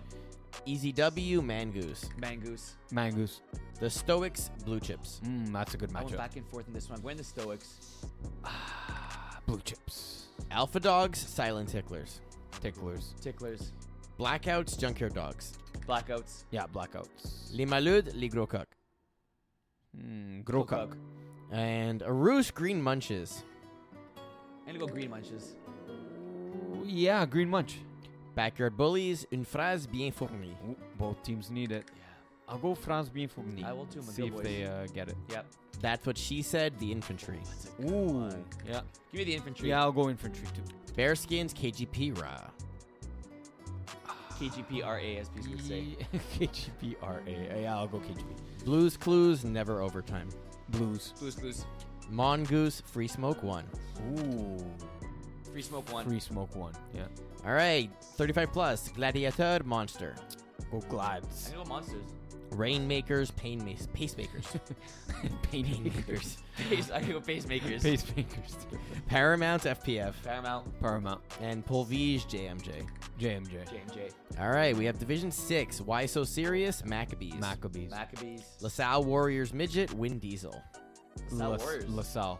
Texas Chooches, Seatown Spice. The Chooch. Let's go Chooch. I think I know a few of those guys. Yeah. I'm going to go Chooches. Yeah, Tyler Cousins. Slippery Slopes, Mountain Dew Babies. I'll go Mountain Dew. The babies. FA Squad, Trailer Park Boys. Trailer Park. Is that your team? It is. I'm going to go FA Squad. Trailer Park Boys.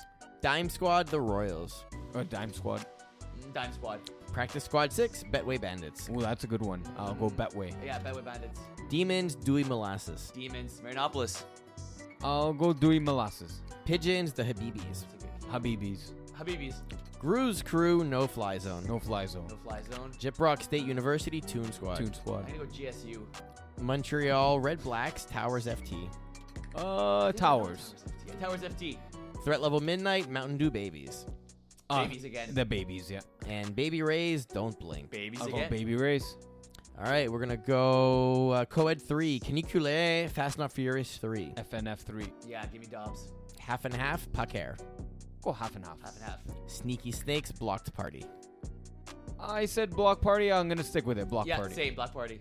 All right, we're going to go Co-Ed 2, the IG team, Fit Squad. Fit Squad. Deep Balls, Flamingos.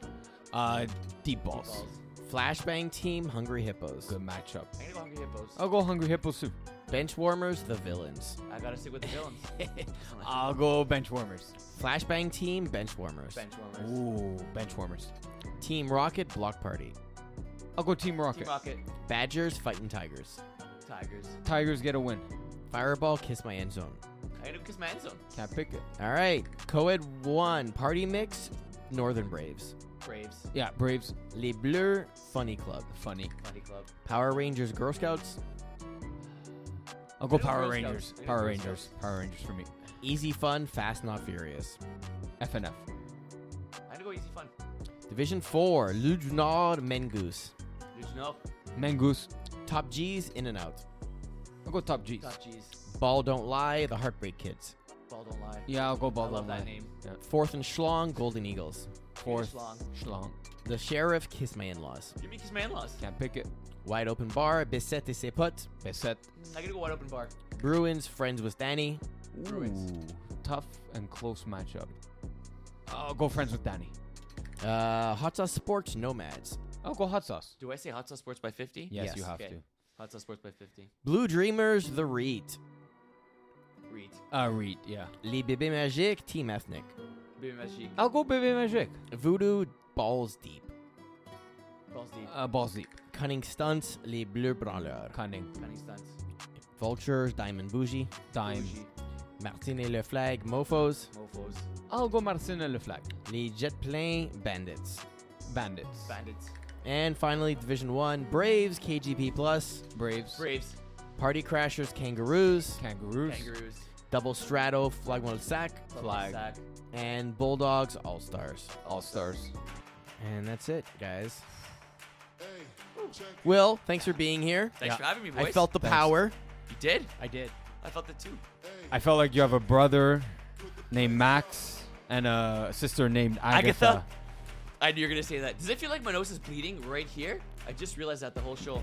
Maybe. It's like a weird shadow. Okay, folks, my nose isn't bleeding. For those that didn't get it. I got the power. I love it. I can't play that. It's copyright.